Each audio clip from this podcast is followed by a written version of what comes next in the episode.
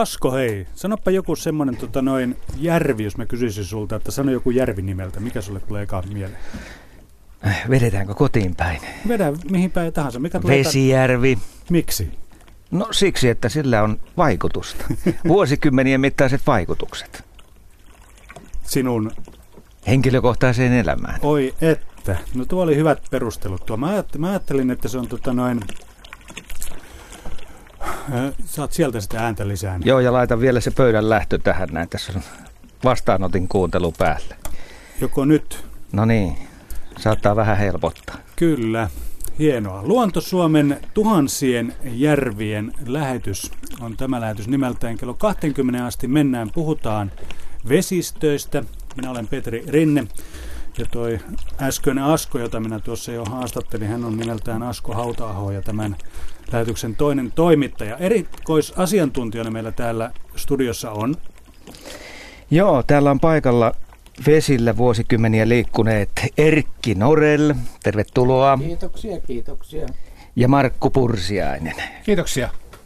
Ja kerrottakoon vielä, että siis Lahden Vesijärvi. Totta kai se menee sinne Asikkalan puolelle. Nimenomaan. Erkki, miten tärkeä Vesijärvi on sinulle? No tota, sanotaan, että se on tärkeä, mutta ei lainkaan niin tärkeä kuin Päijänne, joka on siellä toisessa päässä, päässä tota, eli jonnekka Vesijärvi laskee. Ja tämähän nyt sitten tietysti johtuu siitä, että sä asut melko lähellä järven rantaa no, siinä. Se sattuu nyt siitä johtumaan. Minkälaisia eroja sä näet Päijänteen ja Vesijärven välillä? Onko niitä? No tota, tietysti se, että Päijännehän on niin kuin, sanokaamme, huomattavasti puhtaampi kuin Vesijärvi, siis omasta mielestä ja tietysti myös helsinkiläisten mielestä, koska he ottavat veden siitä kuusi kilometriä meidän rannasta. Että kyllä, kyllä, tota, kyllä se on, Päijänne on Päijänne, joskin Vesijärvestä saa paremmin kalaa kuin Päijänteestä. Päijänteessä kala on vähän ollut hukas nyt, mutta Vesijärvestä tämä löytyy. No niin, Markku Pursiainen, sinun mielivesistö. Minkälainen Jaa. maailma avautuu? Jaha, kotoa avautuu Jyväsjärvi, eli just toinen pää siitä samasta lätäköstä, minkä eteläpäässä kollega asuu. Ja, ja tuota, mökkimaisema on sitten täällä juomavesien, täkäläisten, helsinkiläisten juomavesien po- pohjoisosissa, eli Rautalammin reitillä. Ja siellä avautuu sitten järvimaisema, johon kuuluu saaria, matalikoita, luotoja, heiniä, kaikkea mahdollista. Miten oikeasti tämä suhde järviin on syntynyt? Nyt kun sä ajattelet, että nimesit näin näitä asioita, niin pystyykö sä määrittelemään sen hetken, milloin tällainen on tapahtunut? Mä luulen, että se on tapahtunut viisi vuotta, neljävuotiaana jäällä hiihdellessä, mutta sitten se syveni koulumatkalla, johon kuului yhden järven ylitys ja joskus talvella kahdenkin järven ylitys. Että tota, hyvin läheisiä asioita lapsuudesta asti. Siis vuosikymmenien kokemuksella. Pitää paikkansa. Erkki, vielä se, miten tämä leimaantuminen tapahtui. No tota, se tapahtui siinä mielessä, että, että sodan aikaan, eli vuonna neljäkymmentäyksi neljäkymmentäkaksi, niin mä sain ensimmäisen hauen isäni erinomaisella avustuksella, sillä tuskin mä puolitoistavuotiaana olisin pystynyt sitä väsyttämään. Mutta siitä se alkoi. Si- siitä alkoi tämä jatkuva vesillä oleminen ja sitten kalalle meneminen, että ne oli silloin niitä koskimaisemia, mutta koskimaisemathan on järvien päässä, joko yläpäässä tai alapäässä. Et tota, kyllä, kyllä meillä niin lapsuudesta lähtien ollaan oltu vesillä ja, ja nimenomaan sitten siitä se lähti. Petri, mites sulla tämä homma osuu? No joo, tämä osuu sillä tavalla, että mulle tietenkin toi Kitka-järvi ja tietenkin sieltä sitten Ylikitka niin on ollut, ollut niin paljon minun lapsuudessa ja nuoruudessa läsnä, että, että sehän on eittämättä se minun järveni, mikä jos nyt joku kysyisi multa, että sanoi joku järvi, niin mä sanoisin ensimmäisenä sen Kitka-järven. Mutta hei, kysytäänpäs tota noin Juha Laaksoselta, että Onko se Juha Laaksonen semmoisessa paikassa nyt, että voisi vaikka varpaat kastua? On muuten. Juuri näin. Mistä sä arvasit? No Helsingissä vähä, niin, Lauttosaaren rannassa. Vähän sitä kuvittelen, että voisit olla. olla. Ilma on mitä lämpimmin. Taivas ihan sininen, hyvin leutoeteläinen puhallus ja merivesi on tosiaan niin lämmintä, että ihan hyvin voisi mennä vaikka uimaan. Tuonne horisonttiin kun katsoo, niin Koirasaari odottaa aika kutsuvana, että jos saisi joku kaveri veneilemään, niin miksei voisi muuten lähteä. Ihan, ihan niin kuin todella upea elokuun lopun päivä. Juha, fantastinen. Sä oot vuosien ajan hehkuttanut merimaisemaa, mutta nyt jos kaivetaan tätä järvipuolta esille, niin löytyykö sellaista? No totta kai löytyy. Pakkoa se on löytyy, kun järve, suomalaiset järvet on hienoja, vaikka, vaikka tosiaan mulla on toi meri, meri ollut niin vankasti. On enemmän viettänyt aikaa merellä, mutta kun kuuntelin näitä teidän erilaisia järviä, niin mä heittäisin muutaman, missä on tullut oltu elämässä aika paljon. Ja yksi löytyy tuolta Joensuun suunnalta, Joensuusta länteen, Viinijärvi, mikä mm. tulee mieleen, mieleen tietyiltä nuoruusvuosilta. Kaverilla oli mökki siellä ja siellä paljon purjehdittiin ja vähän kalastettiinkin ja, ja uitiin paljon. Se on ollut aika tärkeä järvi nuoruudessa. Ja sitten tässä Helsingin lähellä niin Rusutjärvi ja Tuusulajärvi, millä mä oon kumminkin aika paljon retkeillyt. Ja sitten viime vuosilta, viimeisen kymmenen vuoden aikana, niin on viettänyt kyllä Mäntyharjulla sen verran aikaa kesäisin, että siinä itäpuolen Kallaveden alue, niin suht jyrkkiä kallioreunuksia ja, ja tuota, puhtaat vedet ja, ja hiljaiset järvimaisemat, vähän käytetyt onneksi, niin siitä mä nostaisin ehkä omat järvet tässä esiin. Mä itse nimesin Lahden Vesijärven merkittäväksi tekijäksi minun elämässä, mutta toki täytyy sanoa, että nämä entisen Nastolan järviylängön lammet, Lapakisto, Sammalisto, Ahvenlampi, pehmeinen rantoineen, suopursun tuoksuineen, rahkasammalineen, oli aika tärkeässä roolissa jo kuusikymmentäluvun puolesta välistä lähtien. Ja kun ei vene ollut käytössä silloin, kun Matongella kalastettiin, niin tuntui siltä, että pitää päästä nopeasti liikkumaan. Se vesistö tavallaan ottaa haltuun polkuja pitkin ja silloin nämä tällaiset pienemmät lammet ja niiden hiljaisuus muodostui aika tärkeäksi tekijäksi. Kyllä, kyllä tuosta saa hyvin kiinni ja voi voi kuinka monella pienellä nimettömällä tai ainakin nimet on jäänyt unholaan, jos, jos niitä nyt on no, tosiaan koskaan ollutkaan, niin miten paljon niillä on käyty eri puolilla Suomea. Ja, ja kyllä se niin kuin vesielementtinä on se sitten lampi, joki, järvi tai meri, niin kyllä, se, kyllä, kyllä siinä aina on jonkunnäköinen, jonkunnäköinen jännitysmomentti, ehkä vähän väärä sana, mutta joku mikä siinä inspiroi. Ja Ja sitten vesi ylipäätään elementtinä, niin kuin ihmisille on kuitenkin semmoinen, semmoinen tietyllä tavalla vieras, että me ollaan kuitenkin aika enemmän maaeläimiä, että, että tota, sitä kunnioittaa jollain tavalla. Ja sitten se mystisyys ja kaikki aamut, illat, sumut, sateet, mitä siinä vesistön äärellä on kokenut, niin kyllä ne on jollain tavalla, niin, jollain tavalla hienoja, että metsää mä arvostan paljon, mutta en yhtään pahaksi, kun metsäretken jälkeen niin kun pysähtyy, tekee leirin tai ihan johonkin yöksi tai kahvitauolle, niin siinä pitää tai saa olla lampi. Tuosta veden, veden mystisyydestä voisi vielä sen verran jatkaa, että mä muistan pienenä meidän äh, saaressa, siis saaren, saaressa on semmoinen Lahden poukoma ja siellä on iso kivi siellä pohjassa. Ja se, se oli niin kiehtova pienenä se iso kivi, joka näkyi sieltä kokonaan sieltä, mutta se oli samalla niin pelottava. Että se, tota, että, että se, toi oli varmaan se ajatus, mitä sä Juha hait tuossa. Tavallaan joo, kyllä, kyllä, kyllä, kyllä tota, kaikki, jotka yrittää vähän sukeltaa eikä ole siinä kovin hyviä, niin kyllä ne tietää semmoisen tunteen, että kun painot vedenpinnan alle ja sä näet siellä jotain, se, siellä on siis, se on kuin viidakkoon sukeltaisi, niin se on samaan aikaan jännittävä, pelottava. Sitten se on kuitenkin jollain tavalla myös ehkä, ehkä turvallinen, mutta mut, mun mielestä se on niin kuin mystinen ja kiehtova. Että vedenalainen elämä ja se, se vesi, sehän kirkasvetisissä järvissä ja lammissa, niin kun pinnan alle näkee just sopivasti, että se herättelee vielä mielikuvitusta aika lailla. Että kyllä tuommoinen snorkkelikeikka niin kuin joka kesä periaatteessa, niin se, se pitäisi olla lakisääteinen jokaiselle suomalaiselle. Joo, mä oon itse kuvitellut aina sillä tavalla, että kun mä menen jonnekin lammenrantaan, että miltä se lampi näyttäisi, kun siitä hetkellisesti vesi lähtisi kokonaan pois. Mä en tietenkään sillä hetkellä ajattele mitään, että miten kaloille kävisi, mutta että mitä kaikkea siitä montusta ja rannasta pystyisi päättelemään. Ja totta kai tästä sitten voi päätellä sitten myöhemmin, että miksi juuri tämä lampi voi tällä tavalla, johtuuko se siitä, että se on näin matala ja siihen on sitten kaikki ongelmatkin samalla iskenyt. Mutta tällainen kummallinen ajatus käy mun mielessä, että miltä maailma näyttäisi vaikka muutaman minuutin ajan, jos tuossa, vaikka siinä Lahden Vesijärvessä ei sitä vettä olisi. Niin, ja vielä täytyy ottaa huomioon sen, että ne tyhjenisi aika nopeasti, koska meidän järviemme keskisyvyys on hyvin matala. Niin. Että tota, kyllä ne tietysti tyhjenisi, mutta onko se nyt tarkoitus vai onko se vaan haave?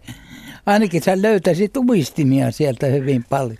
Niin, ja sitten... mä, mä uskon, että Asko ei ole yksin tämän ajatuksen kanssa, että veikkaisin, että aika moni muu on pysähtynyt ja miettinyt, miltä tämä tosiaan näyttää. Mä allekirjoitan täysin tämän, koska tää, tätä tulee ajateltua itse asiassa aika usein, että minkä mm. näköinen se pohja tosiaan, ne pohjamuodot on ja mitä siellä tapahtuu. Ehkä mä oon miettinyt jopa niitä kalojakin, että olisi hetkellisesti, kunhan niille ei tapahtuisi mitään, niin olisi kiva nähdä, että kuinka monta niin haukea tuossa ruovikossa sattuu tällä hetkellä olemaan. Markku. Niin kyllä tyhjennetty järvi näyttää periaatteessa suurimmalta osalta hirmuisen rumalta. Siellä on pelkkää liejoja, se on ruskeata, melkein mustaa väriltään ja, ja siellä vähän paljastuu vanhoja puuraatoja ja, ja tämän, tämän tapasta, jos ne kalat jätetään pois siitä sätkimästä. Mutta tota, tuo järvien tyhjentäminen Suomessa, niin esimerkiksi tuo Päijänne on mahdoton tyhjentää, koska sen syvimmät paikat on paljon merenpinnan alapuolella.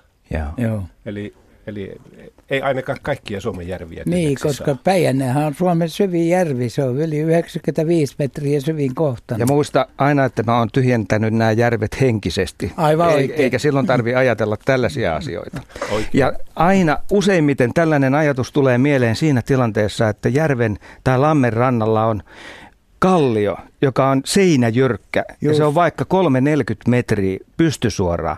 Et jatkuuko se sinne Ala, veden alle. Vielä, ja miltä se näyttäisi kokonaisuudessaan, kun sitä pääsisi katsomaan. Kyllä, kyllä. Mutta ajattelepa, Asko, myöskin sitä, että kaikki nuo meidän syvimmät järvet, niin ne on aikamoisia aikapankkeja. Sinne on tallentunut koko meidän jääkauden jälkeinen historia. Joo. Ja sen esiin kaivaminen on mahdollista nyky, nykytekniikalla ja siitä saadaan valtavasti tietoa. Vaikkapa suomalaisen asutuksen tuleminen, viljelyn alkaminen Suomessa ja, ja niin poispäin. Sieltä kaikki on lähtenyt. Kiitoksia, Juha. Joo, kiitos. Ja palataan Metsäradiossa asiaan. Näin tehdään. Moi moi. Moi moi. Sinne meni Juha Laaksonen. Hei, tähän lähetykseen voi soittaa. Mirjami ottaa puheluita vastaan tutussa numerossa nolla kaksi nolla kolme yksi seitsemän kuusi nolla nolla. Puheluita on tullut ja kohta saadaan varmaan ensimmäinen puhelu tänne linjalle. Meillähän on täällä jo puhe. Ei olekaan vielä valmiina. Eli tuota, mulla on hyvä juttu, hei. No niin. Koska tota toi henkinen tyhjennys. Lammen tai järven tyhjennys tuli tuossa äsken esille, niin mä tiedän, että Suomessa järvien pintaa on laskettu menneillä vuosisadoilla. Joo. Useitakin metrejä. Ja sillä silloin pyrittiin esimerkiksi siihen, että saadaan hyvää viljavaa maata sieltä pohjasta esiin. Markku, tiedätkö sä enemmän tästä asiasta? Tämä on aika erikoinen juttu. Näitä laskettuja järviä on, on valtavan paljon. Tuossa äsken, mitä oli puhet Viinijärvessä, niin sen vieressään on tuo Höytiäinen. Joo. Ja Höytiäinenhän oli, sitä, se rannat on hyvin viljavia, sitä pyrittiin laskemaan. Ja kuinka ollakaan se karkas tuhatkahdeksansataaluvulla, en muista tarkkaa vuotta. Tuli valtava iso vesihyöky sieltä pois, se laski muistaakseni neljä metriä. Ja niin, että Saimaan kanavalla tai Vuoksen suulla, siis yli kaksisataakuusikymmentä kilometrin päässä, niin vedenpinta nousi puoli metriä. Nyt tämmöisiäkin karkaamisia on, tämä ei ole ainut, mutta tämä on mittavin, on tapahtunut siinä, kun on urakoitu. Mutta sillä tehtiin viljelysmaata. Tehti, tehdäänkö näitä enää nykypäivänä? Ei.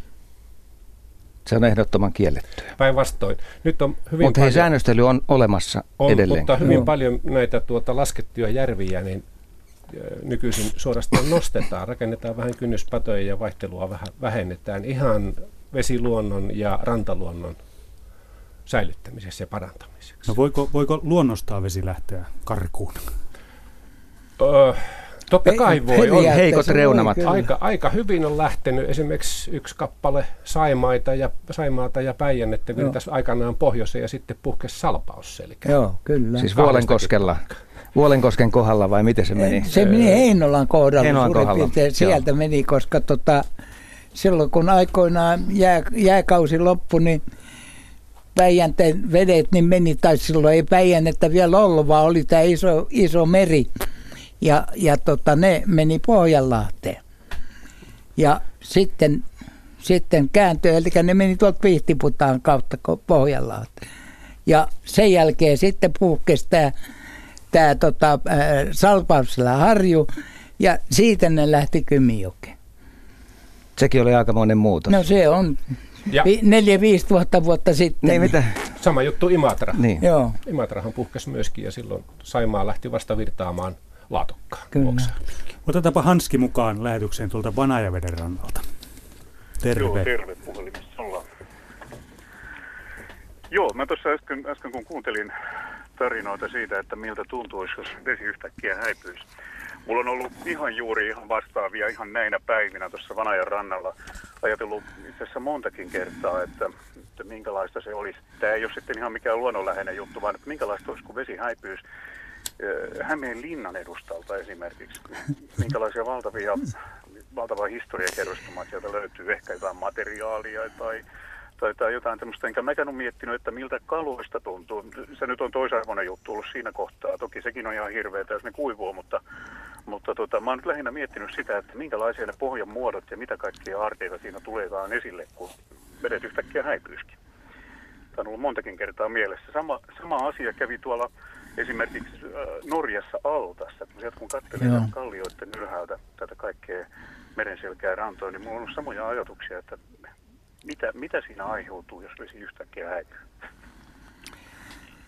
Aivan järkyttäviä jyrkänteitä tulisi, mutta nyt tämä kuulostaa todella hienolta, että mä en ole tämän asian kanssa yksin. No, joo, jo niin. Juhakin jo sanoi äsken, että, että kyllä aika moni on näin ajatellut. Joo, ja mä tiedän, kun mä oon tuolla samalla maisemilla, missä Laaksosen Juha, Kumlingen ja Bröndön, Rennön suunnalla paljon paljon liikkunut ja mulla on ollut siellä ihan samanlaisia ajatuksia kuin esimerkiksi Kumlingessa, niin kun, kun yhtäkkiä tuossa selältä häipyisikin toi vesi, että mit, mitä se niin kuin pitää sisällään, että kun en harrasta sukellusta, mulla ahtaan paikan kammo, kun menen veden alle, ihan tajuton ja hyvä kun uskaltaa mennä johonkin museosukellusveneeseen, mutta, mutta, mutta se, että se kaikki muu se vesielementti on, on niin tärkeää, että nyt kun en ole pitkään pitkään aikaan päässyt esimerkiksi tuonne Brendöön ja Kumlingen suuntaan, niin, niin, niin tuntuu, että happi loppuu. Siihen, siihen ehkä auttaa nämä Vanajaveden ja, ja Hauhon vesistöt ihan noin, noin hyvinkin väljästi ja minimaalisesti, mutta auttaa kuitenkin. Hmm. No toivotaan nyt, että aamulla vielä liplattelee se Vanajavesi siellä, siellä nyt kuitenkin. kuitenkin Joo, toivot, tämmöisiä toivotaan, juttuja vaikka, tästä. Vaikka kyllähän se mielikuvitusta herättää ja, ja ruokkii niin. kyllä ihan kummasti. Kyllä. Kiitoksia soitosta, Hanski. Kiitoksia. Markku. Niin. Ei, tuli tuossa mieleen tästä, kun vilahti se pakollinen snorklauspäivä, niin tuo historia todellakin säilynyt hienosti. Tuli tästä äskeisestä puhelusta Astuvansalmen kalliomaalaukset Joo. ja sen edustalla tehdyt sukellukset, josta on löydetty hienoja upeita meripihkaisia esineitä vuosituhansien takaa. Sinä aikana, kun siellä on maalarit huiskinut kalliolla, niin, niin sinne on vähän tipahtanut koruja ja ties mitä muuta niihin sitten liittyykään. Se, sen vaan mielikuvitus voi kertoa, mutta järvi on taltioinut asioita monella eri tavalla, sekä kulttuuria että, että luontoa. Niin, ei, tässä vaan kommentoisin sitä, että toivotaan nyt niin, että ei nämä vedet häviäisi eikä tulisi veden paisumusta. Se on taas se vastakohta tälle. Joo, mä en todellakaan tarkoita sitä, että se oikeasti tapahtuisi. Mua vaan kiehtoo ehkä just tuon mystisyyden kautta, kyllä, että, kyllä. että miltä joku juttu voisi näyttää, koska tota, mä en pysty mitenkään hallitsemaan sitä, koska se näkösyvyys on sen ja sen verran, muutamia metrejä vaan. No kai, se on, niin, kai se on mun nyt pakko kysyä se kysymys, että kun ne suurin osa järvestä on, järvistä on siis merenpinnan alapuolella, eli Joo. niistä se vesi ei voi karata, niin entä jos sinne pohjaan tulee reikä? Mihin se häviää? Niinkö? Että eikö, eikö se nyt voi sitä, eikö, eikö, joskus näkee semmoisia kuvia, että maa, maa, maahan tulee, maa sortuu ja siihen sitten tulee ammo. Valtavat imut. Niin. Niitä se maan sortumia on paljon. Niihin menee taloja, autoja, Joo, katuja. Kyllä, kyllä. Voiko Joo. tämmöinen tapahtua järven pohjassa ja sitten Mutta sitten ei pinta laske. Nyt tulee pahoja. Niin, tulee. Ei, tämä, tämä, tulee. Tämä, on ihan, tämä, on, tämä on ihan, ihan helppo homma. Kuvittelepas niin, että sulla on vene up, täysin upoksissa ja vedät sen tapin irti, niin mitä sille tapahtuu? Se ei sitä veneestä, reunoja myöten. Niin. Ei sitä veneestä vesi minnekään karkaa. Näin sinne käy järvessä. Siinä vaan voi huudella viehkeästi. Suurin. Otetaan nyt esille tässä yhteydessä, että kuinka paljon Suomessa on järviä tai järviksi lueteltavia Joo. vetisiä paikkoja. Tämä on tuota minulle sinänsä lämmin aihe, koska edesmennyt ekologian ja luonnonhoidon professorini Mikko Raatikainen tämän selvitti joskus kahdeksankymmentäluvulla. Niitä on sata kahdeksankymmentäseitsemäntuhatta kahdeksansataakahdeksankymmentäkahdeksan kappaletta, koko rajana viisi aaria. Ja sitten niitä sitten pienempiä lisää. Niitä pienempiä on paljon lisää. Ja, ja näistä järvistä on vielä, niiden sisällä on saaria. Ja saarien sisällä Saarissa on järvi. järviä. Ja, sitten ja sielläkin saaria. Niin, sielläkin on vielä saaria. Tämä on ihan päättymätöntä. Viisi aaria. Siis tota, no, vaihteleeko tämä luku siis? Jos, jos laskee vesi alle viiden aarin. Nyt menit metodiin. No se metodi oli peruskarttakartoitus. Kuivina vuosina. Eli nämä kes- ei ole järvi. Keskiveden korkeus lienee ollut. Mm. Mutta kuitenkin, kun ajatellaan koko meidän maamme pinta-alaa, niin se on kymmenen prosenttia. Kyllä. kymmenen prosenttia. Mikä, mikä se oli se meidän järvien keskisyvyys? No se on seitsemän metriä. Kuudesta seitsemän. Kuudesta seitsemän metriä. Se on yllättävän pieni. Se on hyvin pieni. Kun ajatellaan Baikaljärveä, joka on tuhatviisisataakahdeksankymmentä metriä. Niin. Ja sä oot käynyt siellä? Mä olen käynyt kyllä, joo, mutta en mä käynyt siellä pohjassa. Niin, no et varmaan. Sitä varten sä oot siinä. Kyllä. Hyvä muistisääntö, keskisyvyys seitsemän metriä ja keskimääräinen Suomen järvien viipymä, ennen kuin se vesipisara sieltä joo. ylhäältä on päätynyt mereen keskimäärin, on seitsemän vuotta, sama joo. seitsemän. Valehtelijan luku.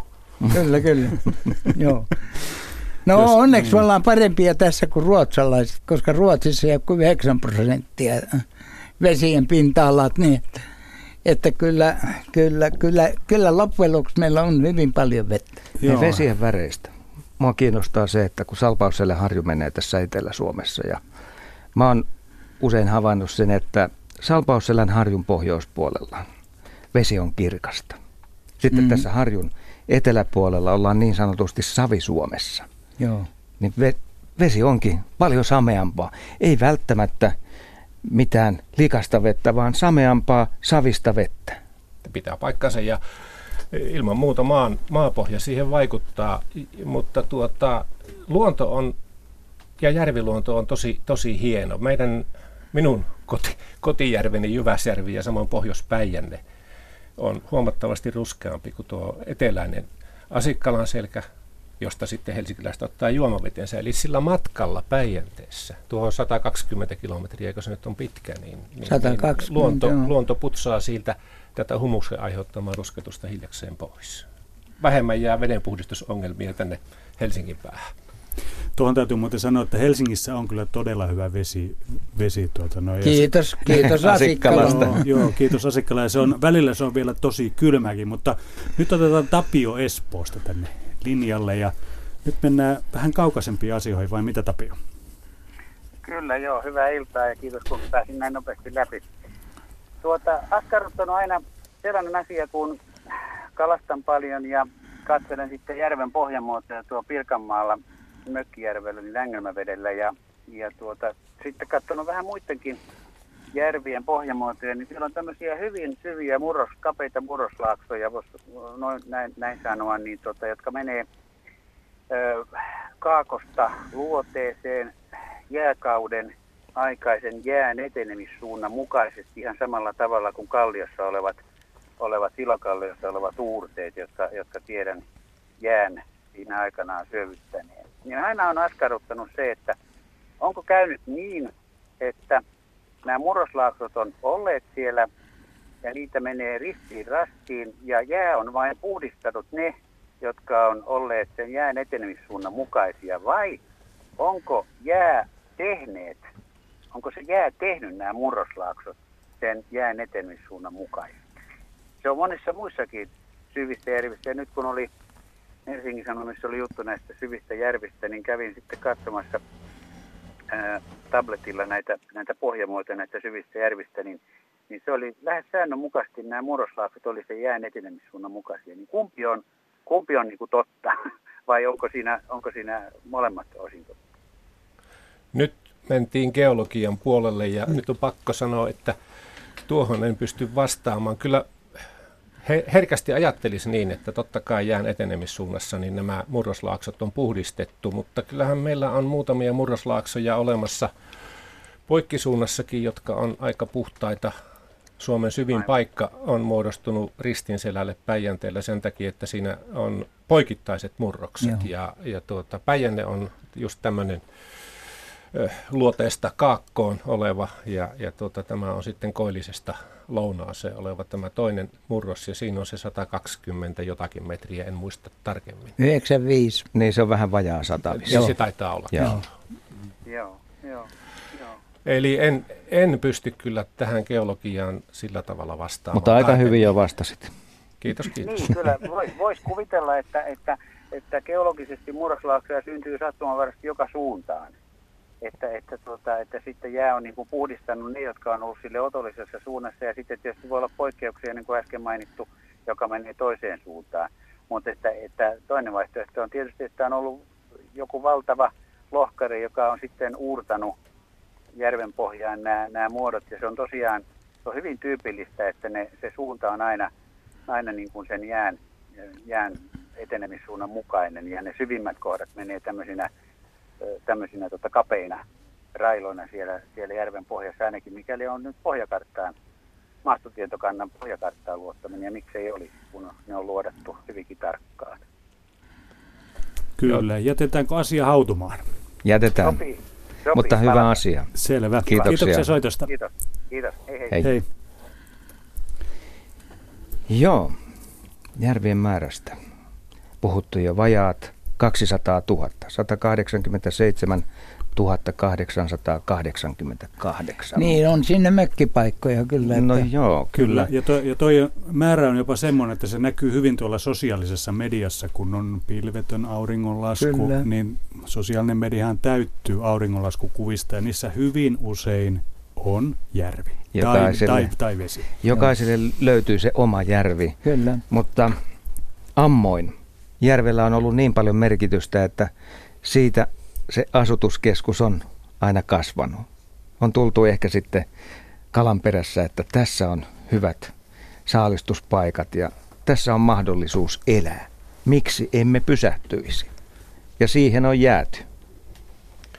Kyllä, ja nehän on ollut liikenteellisesti kaikkein tärkeimpiä paikkoja ja monessakin syyssä historiallisena aikana. Eli siellä kun on ollut mäki, niin järven yli on nähnyt kauas sen viholaisen tulon, viikinkien saapumisen ja, ja, ja pystytty järjestämään sieltä itsensä jonnekin suojaan. Ne on ollut mitä suurimmassa määrin myöskin tämmöisiä myöhemmänkin ajan puolustuksellisia paikkoja. Ajatellaanpa meidän linnoja. Hämeenlinna kävi tuossa jo ilmi. Mm. Sitten Savonlinna. Olavi, Olavinlinna niin. Sitten siellä, siellä Savonlinnassa. Ja Kajaanin linna, joka joo. rauniot näkyy, ne on hyvin keskeisiä järvien elementtejä ollut keskiajalla. Niin, ja ne jälkeen. On ollut lähinnä siis järvien ja tällaisten niin kutsuttujen laskuojien tai laskukohtien varrella olevia linnoja. Savonli- tai Olavin linna oli siinä, siinä pienessä... virtakohdassa, samaten kuin sitten Kajaanin linna oli siellä Kajaanin kosken lähettyvillä.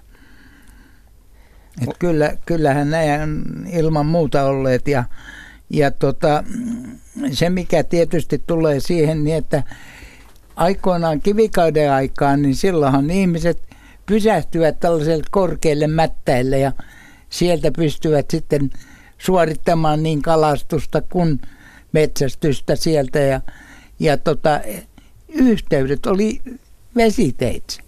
Ei ollut muuta mahdollisuutta. Tietysti kulkea maata pitkin, mutta vesitie oli huomattavasti helpompi ja nopeampi. Nyt jos ajatellaan, että Suomessa aika moni kaupunki ja kunta on tällaisen vesistön rannalla. Ja teollisuuslaitokset. Jos, niin jos tätä peilattaisiin hieman taaksepäin, niin aina löytyy se ensimmäinen... Kyllä. joukkio, joka sinne on saapunut. Kyllä. Ja silloin puhuttiin vaan siitä, että voidaan saada kalaa ja voidaan elää.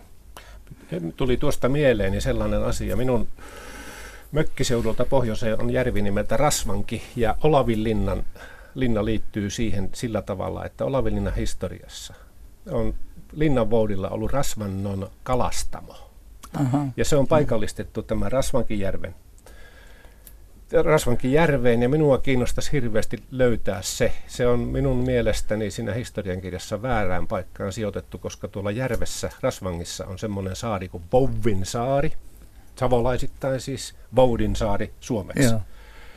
Onko tuo nimi peräisin siltä ajalta? Sitä en tiedä.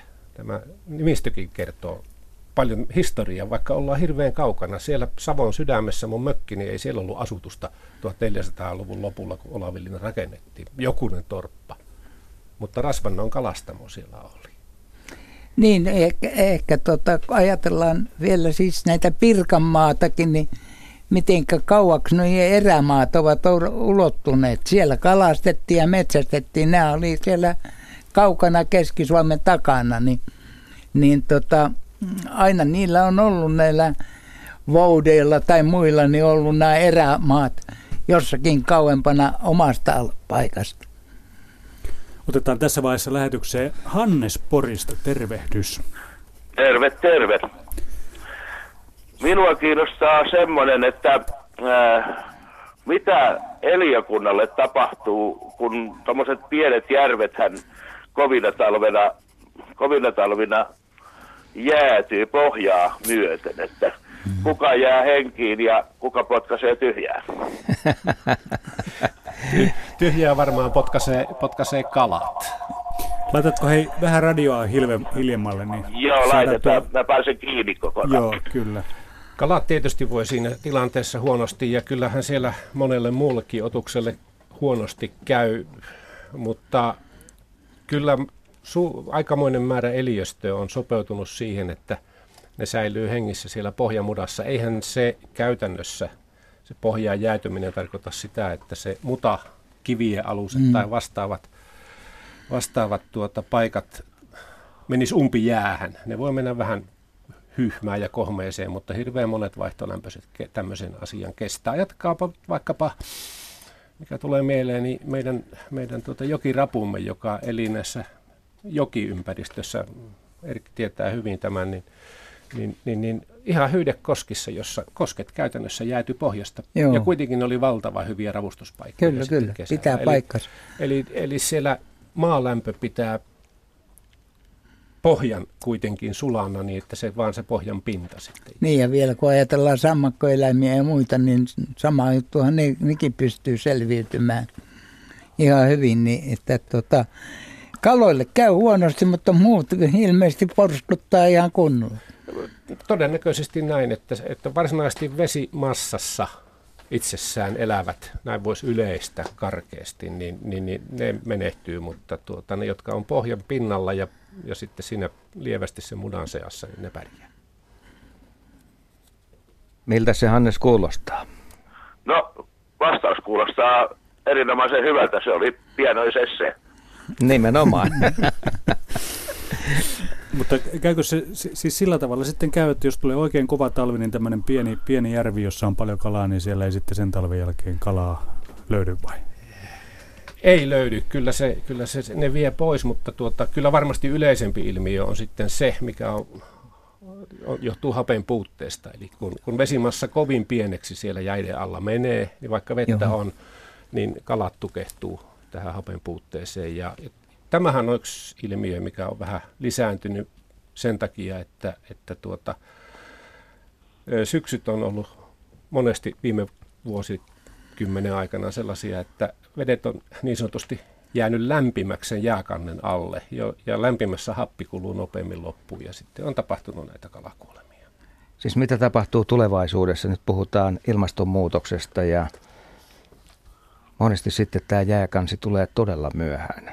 Onneksi tämä koskettaa sitten vaan näitä pieniä järviä, koska tuota, nythän käy ja on käynyt jo silleen monesti isommissa järvissä, että jäätyminen on vienyt hyvin pitkälle. Siellä on tämä niin sanottu täyskierto kestänyt pitkään. Sillä järvessä hapekasta vettä on koko vesimassassa pinnasta pohjaa näissä suuremmissa vesissä. Niin happikato ei, ei ainakaan isoissa vesissä minun mielestäni niin talvella lisäänny, sen sijaan kesäkerrostuneisuuden aikana se on mahdollista, kun tulee pitkä kesä ja on lämmintä, niin, niin jos ei sekoitu, niin alusvesi. Entä leväkasvusto hennon jään alla?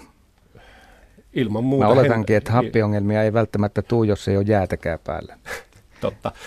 Tuota, kyllähän leväkasvustoa tietysti on, mutta on se vesi kuitenkin niin kylmää, että se talviaikainen kasvusto tuskin, tuskin suuresti vaikuttaa. Emmekä usko siihen. Mä uskon kyllä enemmän siihen, niin että meillä vesi, vesien lämpötilat nousee, nousee tämän ilmaston lämpenemisen takia. Ja, ja sen takia tämä leväkasvillisuus tulee kesällä taas isommaksi ongelmaksi. Entäs sitten jalokalat ja no, lämmin vesi?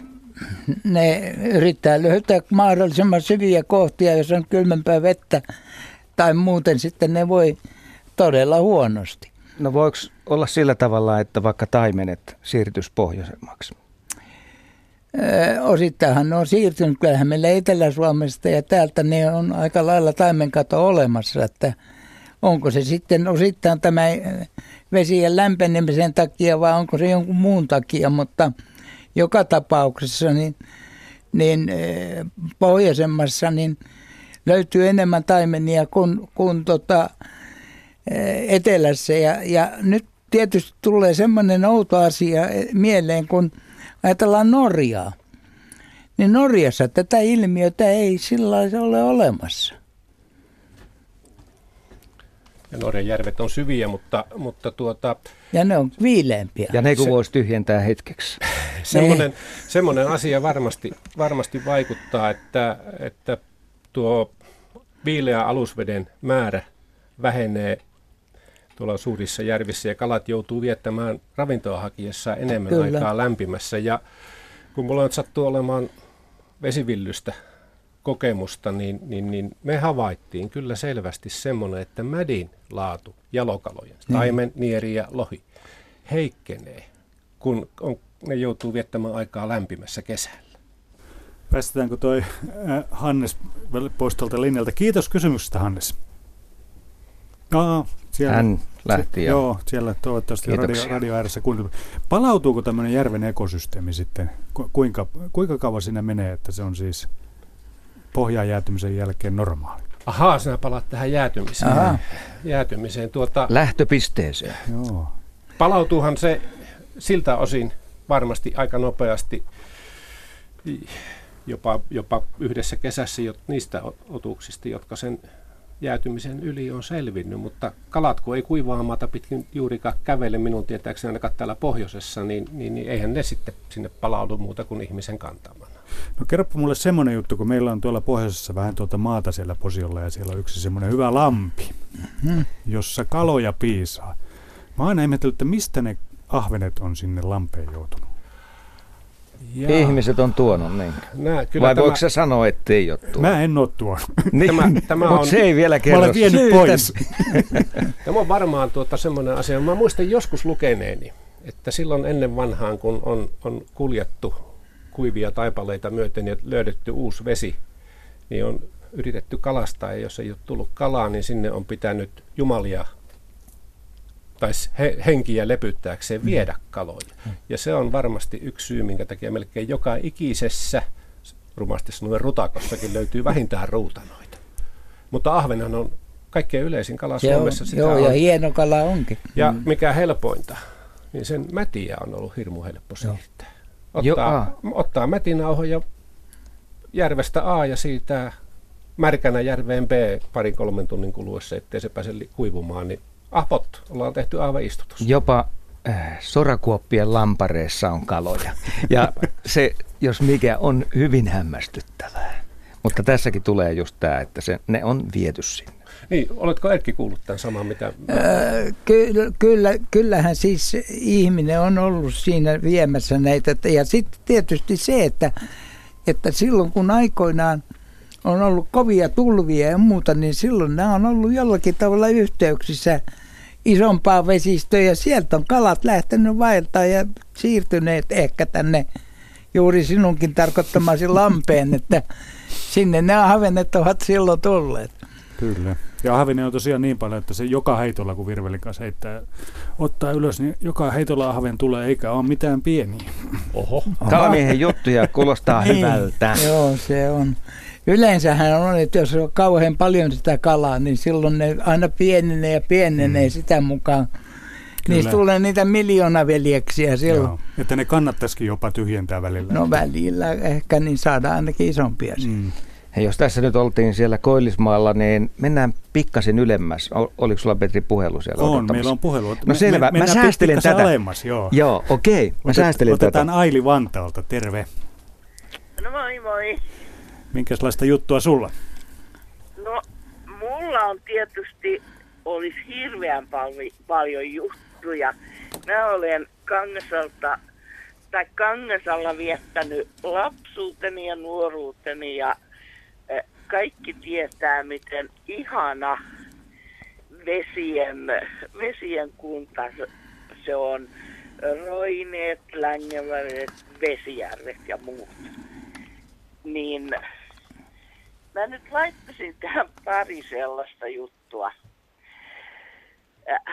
Mä olen todellakin viettänyt vesien äärellä ja on ollut leiriläinen innokas, niin on ollut hyvä soutajakin ja tämmöisellä meidän vaellusleirillä oli vähän tommonen myrskyisen tyyppinen ilma, leiri myöhästy, ei voitu lähteä, mutta illalla vasta sitten lähdettiin ja mä soudin ihanalla kunnalliskodista. Siihen aikaan vanhainkoti oli semmoinen nimeltä. Sen veneellä, upealla, upealla, äh, sanoisin laakeella, hyvin keveesti soudettavalla, turvallisella veneellä. Äh, siinä nyt sitten meni aikaa, kun Längelmävedeltä siirryttiin Vesijärven puolelle ja muuta. Mutta se yö, mikä seurasi sitä, että myöhään illalla päästiin lähteen. Ja kun mä soudin niiden tyttöjen kanssa, se oli aivan upea semmonen kantamistarina. En mä silloin ollenkaan, nyt on joskus myöhemmin miettinyt, että miten niistä olisi voinut vastata, kun osa oli, oli huimataudottomia, mutta hyvä tavaton. Miten uskomattoman upea on suomalainen kunnolla rakennettu tai tämä nyt oli aivan erikoisihana vene, niin vene ja sitten se, että heinäkuussa rupeaa ää, elämä niin kuin tavallaan jo venenkin puolella liikkuu ja aurinko rupeaa sitten siintää ja kaikkea muuta tämmöistä, niin voiko missään maailmassa yhtä ihanaa ajatella. Tehdäänpä Aili sillä tavalla, että annetaan tästä meidän vieraiden ottaa kiinni. Meillä on kolme minuuttia aikaa ennen kuin tulee merisäätiedot, joka sopii tietenkin tähän ohjelmaan, kun nenän päähän, niin jutellaan vähän näistä veneistä. Joo, minä olen savolainen ja savolaismallinen vene on tietysti ainut, ainut oikea järville, järville sopiva venemalli, mutta, mutta tuota, kyllähän niitä on, on muitakin ja, ja tuota, Erkki, Erkki tietysti on paneutunut tähän asiaan. Keskisuomalainen vene on kyllä huomattavasti parempi kuin savolainen vene, että, että sanotaan näin, että, mutta tota, kyllähän puuvene on puuvene ja muovivene on muovivene. Tietysti riippuen siitä, miten se muovivene on valmis, että jos siellä on kunnon kölit ja painot laitettu, niin se pysyy paremmin, mutta tietysti on näitä niin kutsuttua saippuja laatikoita, jotka sitten pyörii miten sattuu, että kyllähän kun puuvene taas, niin se on, se on helpo, helpompi pitää, pitää veden pinnalla kuin muovivene. Minun on tunnustettava, että on savolaismallinen muovivene ja, ja siinä on hyvä köli ja on aivan ihana soudettava, joo, koska se kulkee suoraan kuin tauti. Sikälikin, että olisi hyvä, kun aina jokainen pääsisi kokeilemaan venettä ja kokeilemaan vielä vähän, vähän eri tavalla. Että jos on loistava soutaja, niin sehän pysyy miten vaan. Mutta mä voin kertoa, että mun kaksi lasten lastani tänä kesänä tällä hyväsoutuisella veneellä oppi soutamaan taidokkaasti. Kyllä. Ennen merisäätä hei lyhyesti vielä tehdään sellainen pieni vertaus. Nyt kun Metsäradiokin tulee tämän lähetyksen jälkeen, niin me varmaan kaikki arvostetaan sitä puuvenettä. Se on ilmiselvää. Mutta jossain vaiheessa vaan tapahtui sillä tavalla, että havaittiin, että nämä uudet materiaalit, muovit ja muut lasikuidut, niin se on niin köykäinen soudettavaksi, että... Ja helpompi hoitaa. Niin, no sekin vielä. Niin, ja helpompi tehdä. Ja he... Joo, kyllä. Kyllä. Mutta kyllä, tuommoinen kyllä. Siis ajatellaan, että kun on, ja onhan puuveneessä aina se, että kun se täytyy tervata ja joo, siitä täytyy pitää huolta, huolta aivan eri tavalla kuin muovipaatista. Mutta sehän oli kuin taidetta, taiteen tekemistä joka kevät, kun siellä sudin kanssa heiluttiin. Kyllä se varma kevään tuoksu, se tervan tuoksu, joka sieltä tulee. Mä oon aina ihmetellyt, kun vesillä aika kuluu ihmeen nopeasti. Jos mä vertaan sitä kellonkäyntiä maissa ja vesillä, niin mikä ihme on se erottava tekijä tässä tapauksessa? Markku Pursiainen, oletko sä törmännyt tällaiseen asiaan? Oikeastaan järvellä viihtyy niin hyvin, ja siellä on niin monenlaista asiaa ja näkee kauas. Vaikka pienelläkin lammella näkee yleensä enemmän kauemmas kuin umpimettässä. Niin se tekee sen, että, että kello hidastuu. Erkki, se on minun mielipiteeni. mitä, mitä sä sanot? Tämä on aika kummallinen asia, mutta me kaikki tiedetään, että se on totta. Joo, kyllä se pitää paikkansa, että esimerkiksi kun kalalle lähtee ja sopii vaimon kanssa esimerkiksi, että tulen kello yhdeksäntoista, niin kello kaksikymmentä kaksikymmentäyksi saavut ja sen jälkeen alkaa se kova selittely, että minkä takia olet nyt vasta tulossa. Siihen pitää heti suoraan laskea se tupla-aika, jos haluaa siihen, ikään kuin oikean ajankohdan jo ilmoittaa. Kyllä.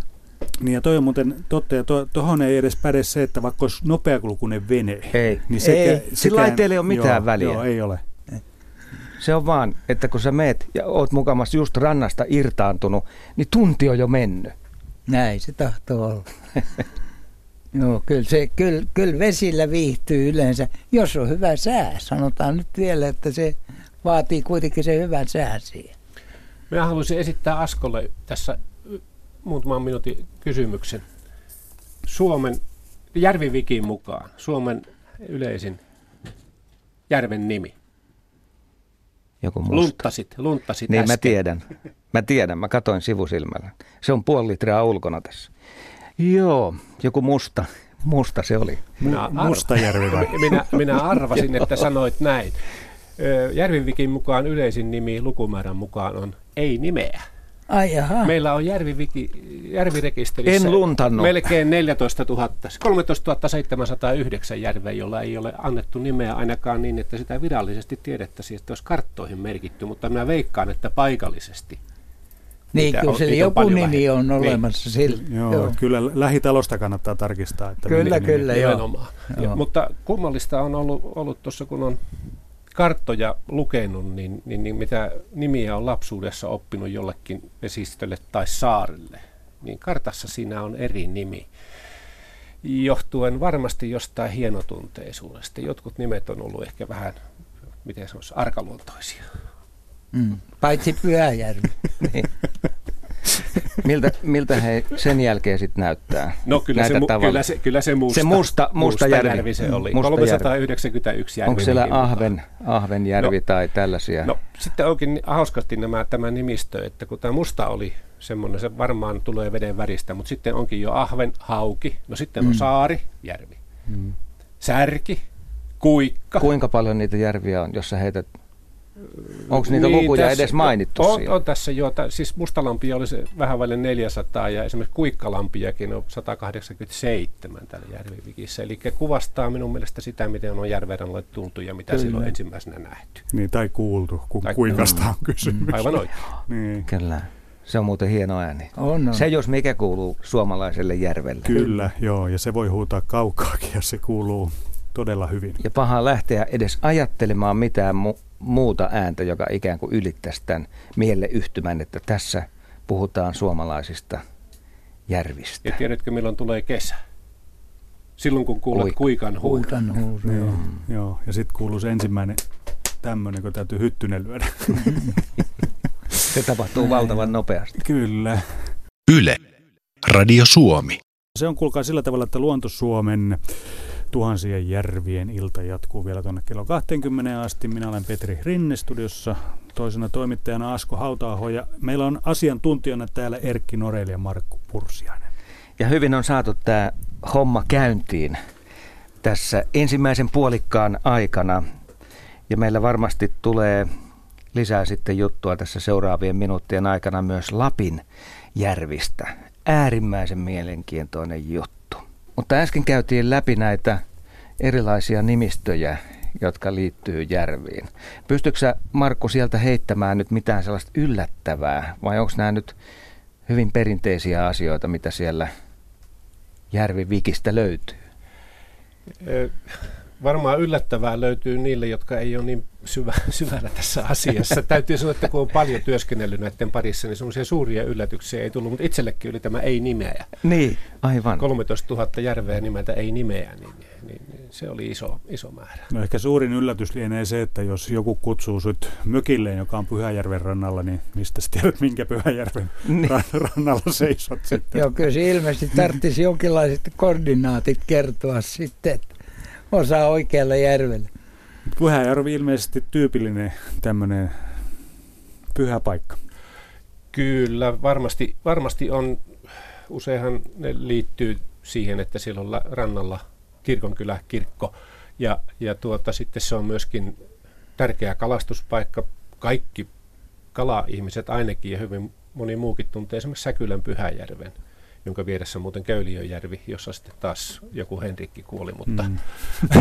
mutta tuota, Pyhäjärvi sitten, niin se on todellinen, todellinen kala-aitta tuolla Varsinais-Suomessa.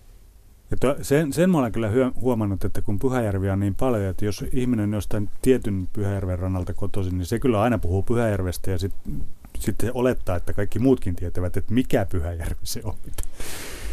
Mistä tämä ihminen puhuu. Hei, meillä on ensimmäinen soittaja tälle tunnille täällä. Se on Petteri Saario täällä. Tervehdys. No tervehdys. Mistäs päin soittelet? No Porvosta. Ja minä tiedän, että olet tehnyt tunnetuksi suomalaisia suurjärviä ja jokia. Nyt on todella mielenkiintoinen asia kuulla, että minkälainen sielunmaisema sinulle avautuu, kun puhutaan suomalaisista järvistä? No se avautuu Ruissaaresta, Saimaan Pihlajavedeltä. Se on rauhallinen, hyvin filosofinen ja eri vuoden aikoina myöskin hyvin erilainen. Just itse asiassa palailin sieltä Porvooseen pari päivää sitten. Tässä hienosti otit eri vuodenajat esille. Ja voitko sanoa, että sama paikka näyttää hyvin erilaiselta? Joo, kyllä se näin on, että vuodenajat on suuri rikkaus ja noin yleisesti ottaen varmaankin ihmiset mieltävät järven ja järviluonnon jotenkin sellaiseksi, että siitä erityisesti nautitaan kesällä. Mutta itselleni kyllä ehkä kaikkein, kaikkein nautinnollisimpia ää, vuoden aikoja tai ajanjaksoja ovat muut kuin se kestikesä. Jaksot, jolloin esimerkiksi muuttolinnut tulevat tai lähtevät, ruska-aika. Ja sitten talvi. Talvihan on hyvin graafinen ja hyvin semmoinen rauhoittava vuoden aika. Että kyllä kovasti rohkaisen ihmisiä nauttimaan järviluonnosta kaikkina vuoden aikoina. Kuinka paljon sitten nämä pienemmät lammet osuu sun maisemaan?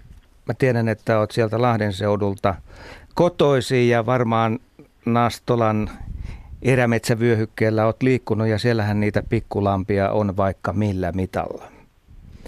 No joo, siis olen pienten lampien äh, suuri ystävä, että tota, mulla on vielä semmoinen, jos sanois henkilökohtainen pikku perversio, että mä haluan mahdollisimman monessa lammessa kastautua ja kun myöskin kuvaan pinnan alla näihin dokumentteihin, niin, niin olen kyllä aika monessa tai lukuisessa suomalaisessa lammessa ää, sukeltanut ja, ja niitähän on hyvin monenlaisia, monenvärisiä, on tämmöisiä, myös tämmöisiä lähdelampia, jossa on aivan niin kuin käsittämättömän, voisi sanoa niin kuin taianomainen tunnelma turkoo sinne vesineen ja, ja tota, lammet ovat kyllä kiehtovia.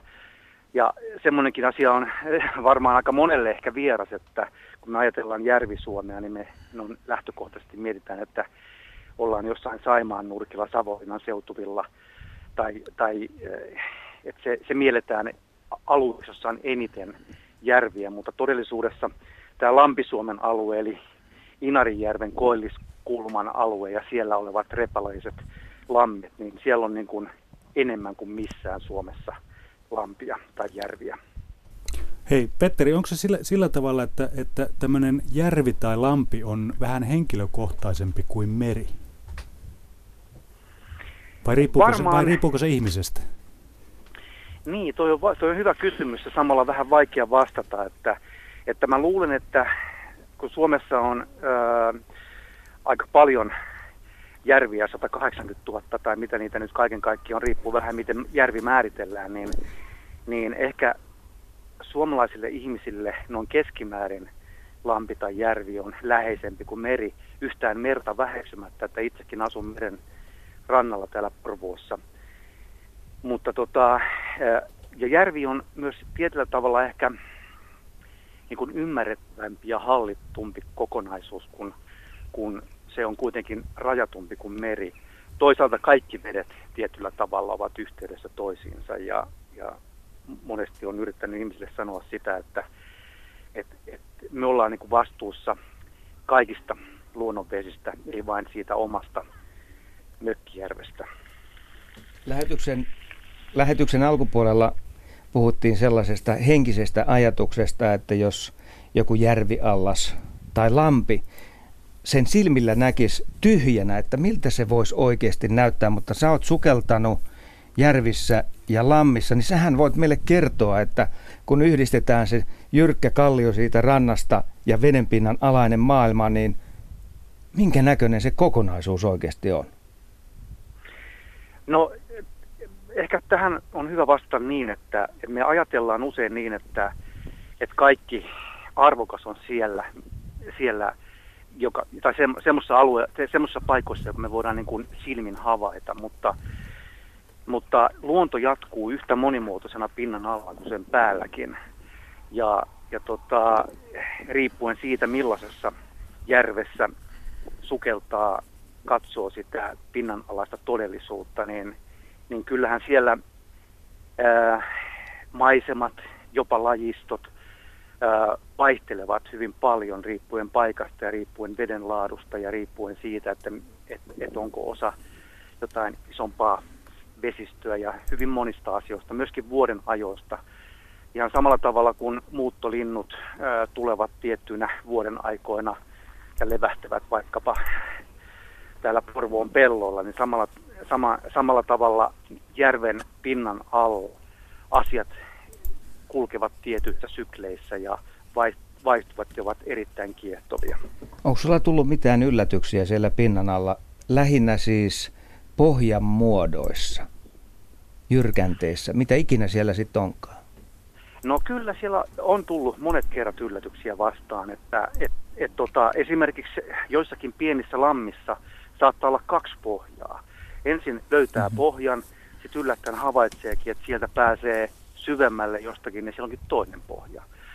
Ja tietysti sitten voisi sanoa niin, että koko jääkauden jälkeinen historia Suomessa on tallentunut pinnan alle, että, että, että siellä on niin kuin hyvin monenlaista sekä hyvässä että pahassa. Sieltä löytyy kipettyneitä metsiä, mutta sieltä löytyy myös ihmisen toiminnan jälkiä oikeastaan melkein järvestä kuin järvestä. Valitettavasti niitä on myös ajateltu niin, että se mikä ei näy, niin se on hyvä paikka laittaa myös sitten, tai pitää niin kuin tämmöisenä kaatopaikkana, että talvella on viety iät ja ajat jäälle asioita, kun kevät on tullut ja jää on sulanut, niin nehän on pulahtanut sitten sinne veteen ja sukeltaessa valitettavasti saattaa kovinkin yllättävistä paikoista löytää ihmisen, ihmisen erilaisia tarveesineitä.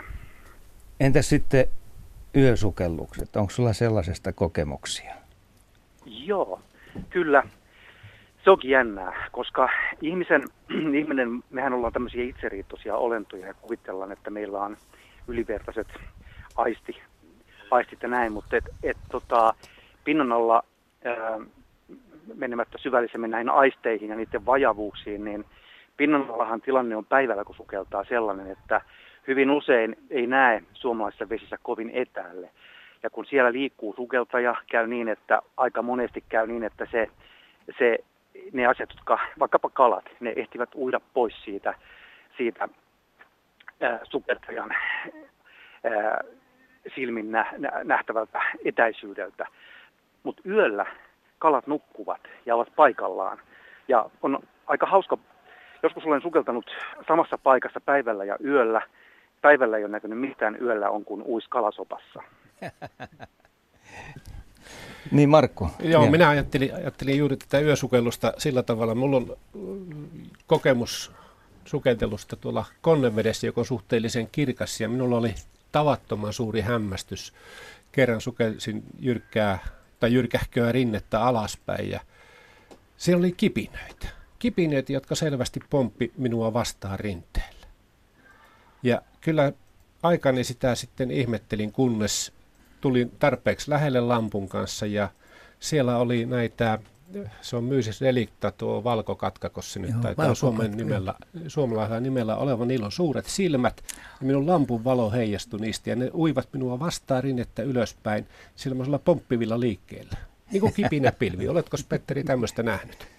En, en ole, mutta, mutta hyvin usko, voin uskoa tuota ja, ja kun tuossa mainitsin noista äh, lähdelammista, niin sielläkin voi kohdata erilaisia yllättäviä otuksia, kun katkosta mainitsi. Siellä on näitä kuuluisia harvinaisia okakatkoja muun muassa, ja lajisto on omanlaisensa, koska se on ympäri vuoden se vesi saman lämpöstä, ja se, se suosii tiettyjä lajeja, vain tiettyjä lajeja yleensä.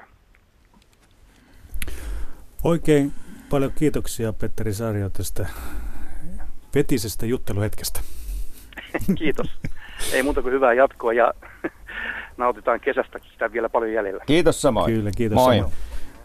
Tässä en muuten malta olla mainostamatta tätä. Suomen ladullahan on jälleen tänä kesänä tämä kesäuintihaaste käynnissä, eli pulahdetaan eri järvissä, joilla on nimi, tai en minä tiedä tarviiko niillä edes nimeä olla, ja sitten laitetaan listaan ylös. Jostakin näin, täällä oli tämmöinen Lapikansan juttu, jossa sanotaan, että Niina on urakoinut kesän aikana mahtavasti pulahduksia, nyt kolmesataakolmekymmentä. Eli kolmesataakolmekymmentä Oikea. Uskomatonta. Eri. Mutta toi on kova harrastus. On. Sekä, siis to, toi haasteellinen. On, kyllä, siinä tuossahan täytyy niinku käydä kymmeniä päivässä, että kesän aikana saa no. tuommoisia määriä. Ja ajattele, mitkä matkat vielä tehtävää, koska Lapissa etäisyydet on pitkiä. Niin mutta siellä on paljon järviä. On, Mieri. onneksi. On, se kyllä. pitää puolesta. Joo, joo. Jatketaanko niin. Lapin järvistä? Tämä oli muuten se asia, mistä jo ajattelin. Kyllä. Ensimmäisellä puolikkaalla puhua. Lapin järvet, todella upeita kohteita. Erkki. Joo, tota, mä tähän Petterin kaksi pohjajärjestelmään puuttuisin siinä mielessä, että se on Lapissa hyvin yleistä, että näissä lammissa on, tai vesistöissä on, niin on tuplapohjat. On yksi pohja, siellä on aukko, joka vie seuraavalle pohjalle. Ja tämä on hyvin yleistä siellä. Että siitäkö se johtuu, että melkein suon silmistä voi ahvenia ompia? Kyllä, nimenomaan siitä, koska ne ei ole siinä pinta, pintakerroksessa, vaan siellä alempana. Ne tulee törmännyt sieltä sitten ja nousee ylös ja alas. olen törmännyt tällaisiin juttuihin, missä puhutaan, että hyvin pienestä Joo. reiästä saattaa kalastaa ahvenia ja se kuulostaa lähinnä hyvältä vitsiltä. Joo, kyllä se pitää paikkansakin. Että. Miten tämmöinen tuplapohja syntyy sitten? No siihen tulee siis ensinnäkin on, on olemassa tämmöinen, niin kuin sanotaan, se on suolampi yleensä. Ja siinä on tämä suokerrostuma ja sen alla on olemassa sitten toinen, eli rahkasammaleet ja nämä näitä sammalikko, niin se muodostaa sen välipohjan ja se sitten siellä, siellä on tämä todellinen järvenpohja tai lammenpohja. Pal- paljonko siinä voi olla sitten ma- matkaa? Siinä voi olla siis semmoinen juttu esimerkiksi, jopa kaksikymmentä metriä on pohjaan ja puolesta toista metristä on se ensimmäinen kerros. On puolitoista metriä ja sitten kaksikymmentä metriä. No niin. Mutta me jatketaan hei vielä näistä Lapinjärvistä lyhyesti, mutta sittenkin ytimekkäästi. Inarijärvi on yksi sellainen järviallas, joka kyllä pysäyttää ihmisen, kun sinne menee. Markku, koska se sulle tapahtuu? Jaa, en pysty vuotta sanomaan. Työmatkahan se tietenkin, tietenkin oli, oli ja tuota... Kalastanut en ole ikinä Inarijärvellä, ja, ja, mutta se, sinänsä on siihen tutustunut ja, ja tuota sen järven kalakantojen hoitoon kollegoiden välityksellä. Sehän on Saimaan jälkeen toiseksi suurin järvi, että siellä on sitten mahdollisuuksia vaikka mihin ja siellä on myöskin... Päijänne välissä. Täällä Järviviki sanoo näin, että Saimaa sata kolmekymmentäseitsemän tuhatta hehtaaria, Inarijärvi sata kahdeksan tuhatta neljäsataa ja Päijänne sata kahdeksan tuhatta kolmesataa. Ai, mutta kyllä se Päijänne on kasvanut kyllä siitä. No niin. Niin, varmaan jatketaan lisää niistä Lapinjärvistä, mutta onko Petrillä on, meillä olisi soittaja valmiina, niin kuunnellaan. Kyllä. Antti Eskola Pukkilasta, terve. Terve. Minkälaista juttua? Mulla olisi tämmöistä juttua, että kun nyt järvistä puhutaan niitä näitä, kuinka syviä ne on ja pinta-alaltaan ja tämmöistä, mutta itse olen syntynyt kuusikymmentä ja kasvanut tota, lapsuuden ja nuorenen Juha Laaksonen mainitsi Kallaveden, niin tämän rannalla. Ja tota, siitä, että mitä kaikkea voi järvellä tehdä, kun nykyään väheksymättä yhtään nykyään lasten harrastuksia. Itsekin isä, joka poika nyt on ja elää itsenäistä elämää, mutta tota, mitä kaikkea sitä silloin kuusikymmentäluvulla tehtiin järvien äärellä. Ja ehkä olin aika vilkas näiltä tavoiltani ja tota, tietysti kun järven äärellä olin, niin sillähän oppii uimaan. Se on aika luontaista ja, ja tietysti onkimaan. Onkin kesät, talvet, eli talvella pilkittiin ja tulipa käytyä kolkkakalassakin, sekin on tullut koettua. Tosin se ensimmäinen made kyllä meni niin tohjoksi, että kun löin kirveen hamarapuolella, niin siitä ei kyllä saanut soppaa, että piti opetella vähän näitä juttuja. Se oli soppaa jo valmiiksi. Se, siitä tuli... Se oli käyttökelvoton niin sanotusti. Että se oli muhennus. Niin. Mutta joo, muhennus ja tekniikka tuli opeteltua sitten, että kyllä mä siitä sen verran sain niitä kolkkakaloja, että äitini sitten minulle madekeiton keitti. Maku siinä oli, mutta en minä sitä paljon sitä kalaa nähnyt, mutta kuitenkin, että sen verran. Ja tota, sitten tietysti tämä sukeltaminen ja snorklaaminen, niin se tuli sitten siinä yhdessä vaiheessa sitten mukaan kanssa ja Ja toinen, mikä oli mielenkiintoinen juttu siihen liittyen, niin naapurin kaveri sai lahjaksi tämmöisen jousen, joka oli, minä olin niitä tehnyt katajasta ja pihlajasta ja kuusenoksista, mutta hän sai oikein semmoisen lasikuitusen ja mehän siitä kehiteltiin sitten tämmöinen, tämmöinen kalastusvälineet, sitä vähän vahvistettiin näillä näillä, näillä kuminauhoilla ja minä naputtelin siihen rautanaloista paremmat nuolenkärjet ja harrastettiin niin kuin tämmöistä kalastusta. Ja tota, eli sillä pinnan alla tehtiin myös kalastustoimintaa ja, ja, ja se oli niin kuin hyvin semmoista antoisaa Tosin me löydettiin, niin kuin tuossa kuuntelin aikaisemmin, että järven pohjalta löytyy kaikkea. Sieltähän nostettiin yksi vanha upotettu soutuvene. Tosin se oli puinen. Me vedettiin se kuiville ja kuivatettiin ja se poltettiin sitten juhannuskokossa. Ja sieltä löytyi muuten sitten rautaromua ja kaikkea muutakin. Että sekin on nähty hellarenkaita ja maalipurkkeja ja muita. Että tämä on tämä ikävä puoli, mikä tässä jo aikaisemminkin mainittiin. Ja, ja sitten kun ikää tuli vähän enemmän, niin tuli purjehdus mukaan. Velipoikani rakenti optimistiolla ja sillä purjehdittiin sitten muutama kesä ja eikä sitä purjetta jätetty sitten tyhjän pantiksi talvellakaan, vaan tehtiin tämmöinen, näpertelin tämmöisen jääpurren, että pystyi sitten kun kelit sattui otolliseksi, niin purjehdittiin sitten talvellakin. Eli tämä on tämmöinen niin kuin, kun järven rannalla asusteli silloin kuusikymmentäluvulla, niin ne harrastusmahdollisuudet oli silloin rajallisemmat. Ei, no urheiluseuroja oli jonkin verran, mutta sillä alueella nyt ei niinkään paljon. Niin, niin kun jälkikäteen on monesti niin kun miettinyt sitä, että miten rikkaan elämän on saanut lapsuudessa elää, kun ei pelännyt sitä vettä, ei kesällä eikä talvella. No luisteluhan tietysti oli talvella yhtä lailla, enkä muuten sivumennen sanottuna kertaakaan en pudonnut jäihin, että kun sanotaan ja varoitetaan nykylapsia, että se on vaarallista. Että se on niin kuin semmoinen tietynlainen rikkaus, joka monasti unohtuu nyt, kun kaikki pitää tehdä niin kuin ohjetusti, mutta sitten kun ehkä vanhemmatkin näki, että no kyllä tuo tuolla selviää. Että tämmöinen. Se oli perusteellinen puheenvuoro. Kyllä. Tekemisestä, vesillä niin, ja rannoilla. Joo. Niin, joo, se on niin kuin se, että järkihän, siis tosiasiahan se, että kun ollaan järven äärellä niin kesällä kuin talvella, niin sinähän pitää se järki olla mukana.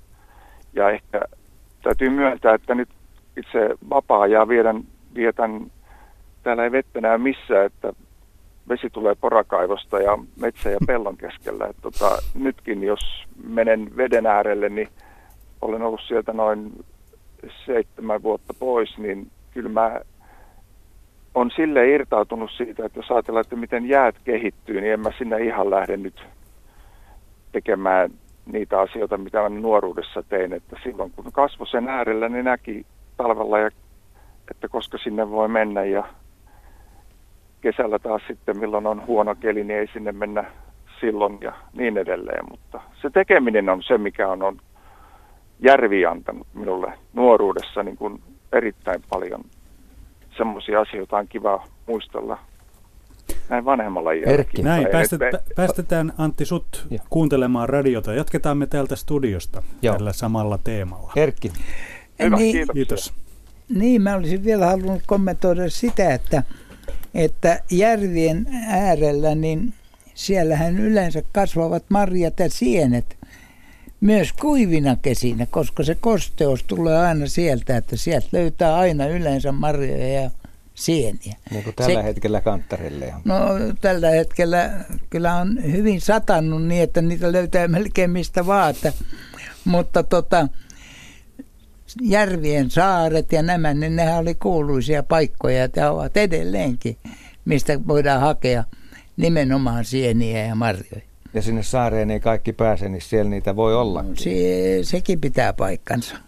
Joo, ja sitten nuo rannat ovat, ovat myöskin paikkoja, missä on yleensä yllätys, yllätys kohtuullisen helppo liikkua nykyisessä Kyllä. pusikoituvassa Suomessa, koska meillä on tämä suuri sorkkaeläin hirvi, joka mielellään kuljeskelee rantoja myöten ja pitää niitä polkuja auki.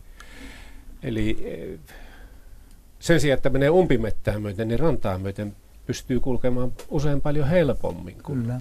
paikasta toiseen, jos tuolla luonnossa rakentamattomia rantoja liikkuu. Niin, ja puhumattakaan siitä, että hirviä on hyvä uimaan. Se on hyvä no, uimaan, se on joo, hyvä uima. Mitä on nähty. Mutta tuohon järvillä tekemiseen ja vuodenaikojen vaihtelemiseen, niin kyllähän se niin on, että meillä on tavattomasti mahdollisuuksia näillä kesämökeillä, jotka on nykyisin monesti ympäri vuoden asuttavia ja käytäviä, niin että siellä päästään kokemaan syksyiset kierät jäät ja vaikka tätä kolkkakalastusta tai, tai vastaavaa, jos vaan on halua ja sitä pikkusen sitä uskallusta ja itseluottamusta siihen. Turvallisuusasiat täytyy muistaa ja kokemattoman ei pidä ottaa mitään riskiä, mutta pienellä ponnistelulla pääsee kokemaan ihan erilaisia vaikkapa kalastuselämyksiä tai, tai tota mustaa, todella mustaa jäätä ja katsoa sinne pohjaan ja vaikka lampun avulla yllättävästi löytää sieltä nukkuvia ahvenia ja sellaisia kävellessään. Ja kuinka,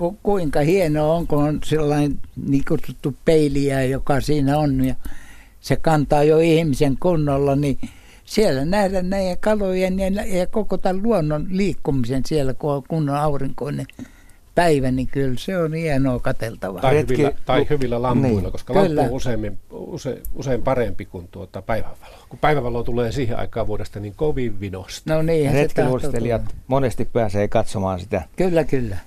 Joo. Kun ne menevät varsin ohille jäille, ovat ammattilaisia niin sanotusti jäille Kyll, liikkumisen joo, suhteen. Ja kyllähän pilkkietkin menee aika usein niin aika huonoille jäille. Että siitä saadaan yleensä lukea. Sanotaan, että viisi senttiä kantaa ihmisen, mutta kolme senttiä pilkkimiä. Sillä lailla. Mutta tämä kolkkakalastus, pitäisikö meidän vähän valottaa tätä?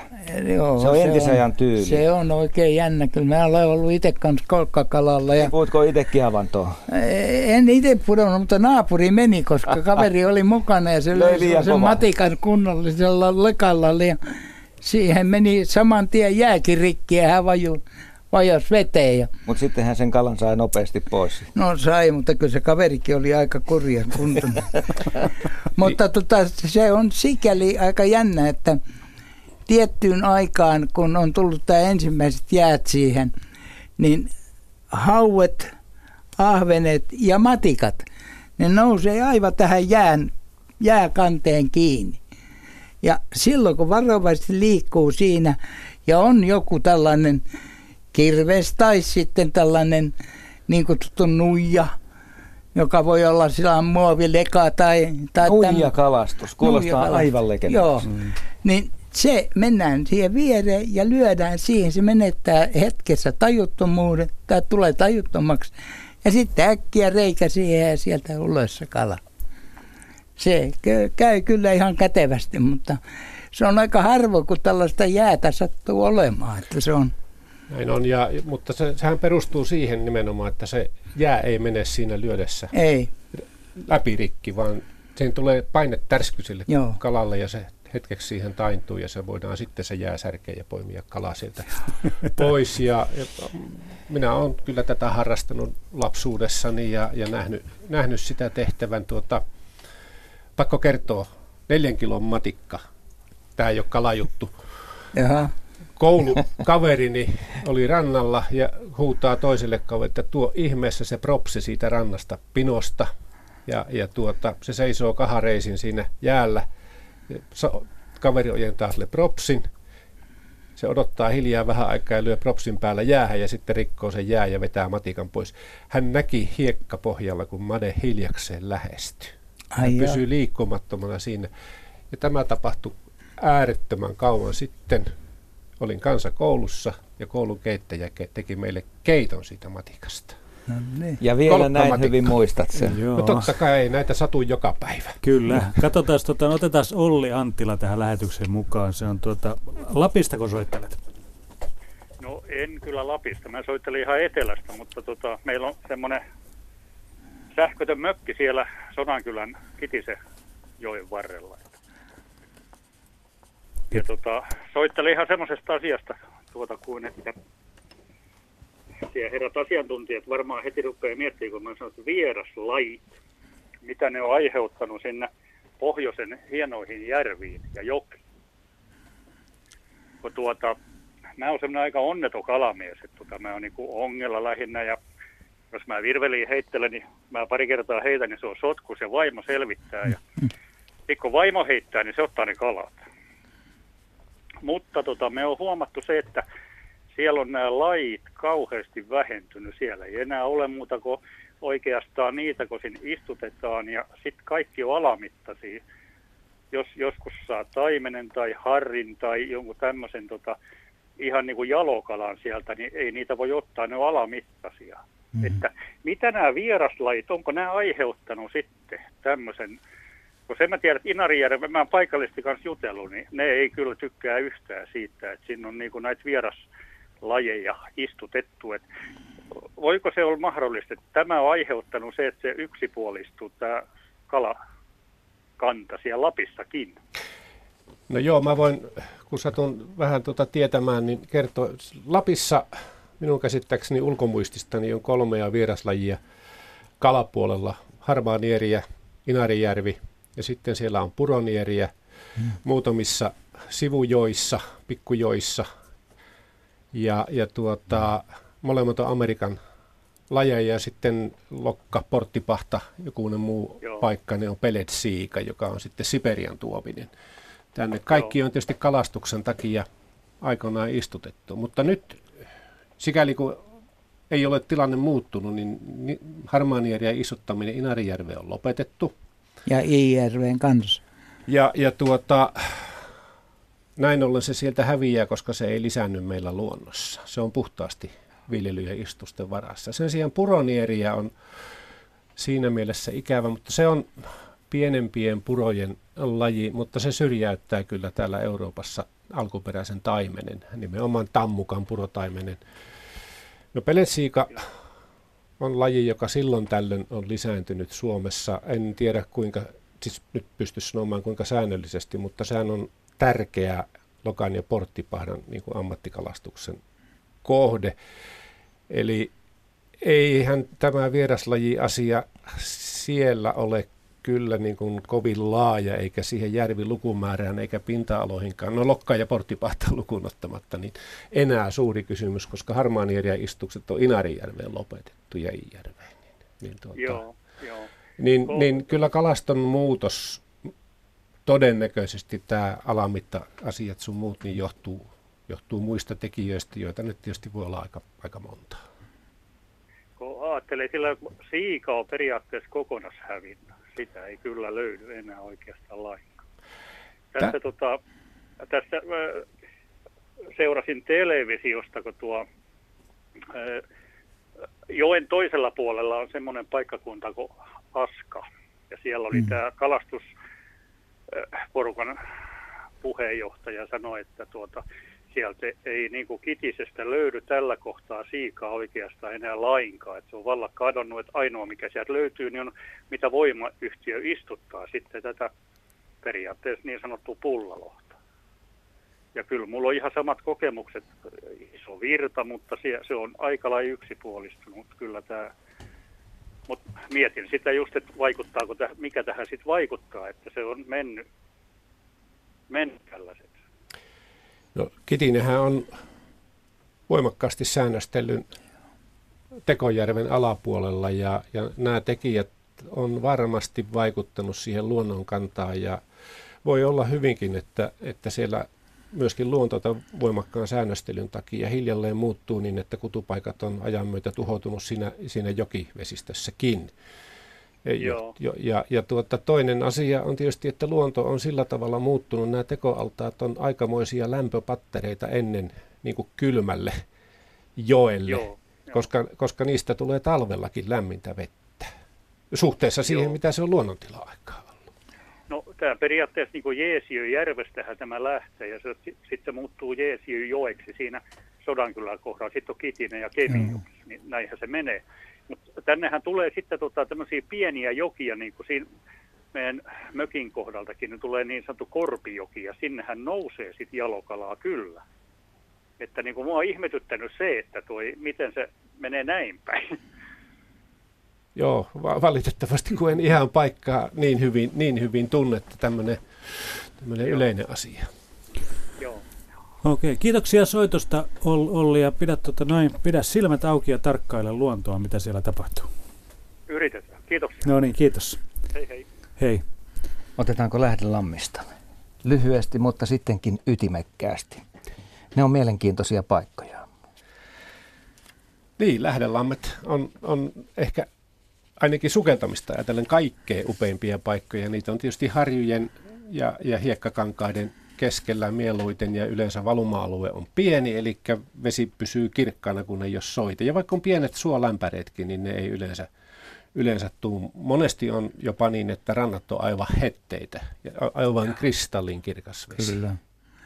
Ja tota, yksi, yksi suurimmista lähden vesistä niin on Vesijärvi. Lahden Vesijärvi. Lahden Vesijärvi, joka on lähteestä pääasiallisesti muodostunut.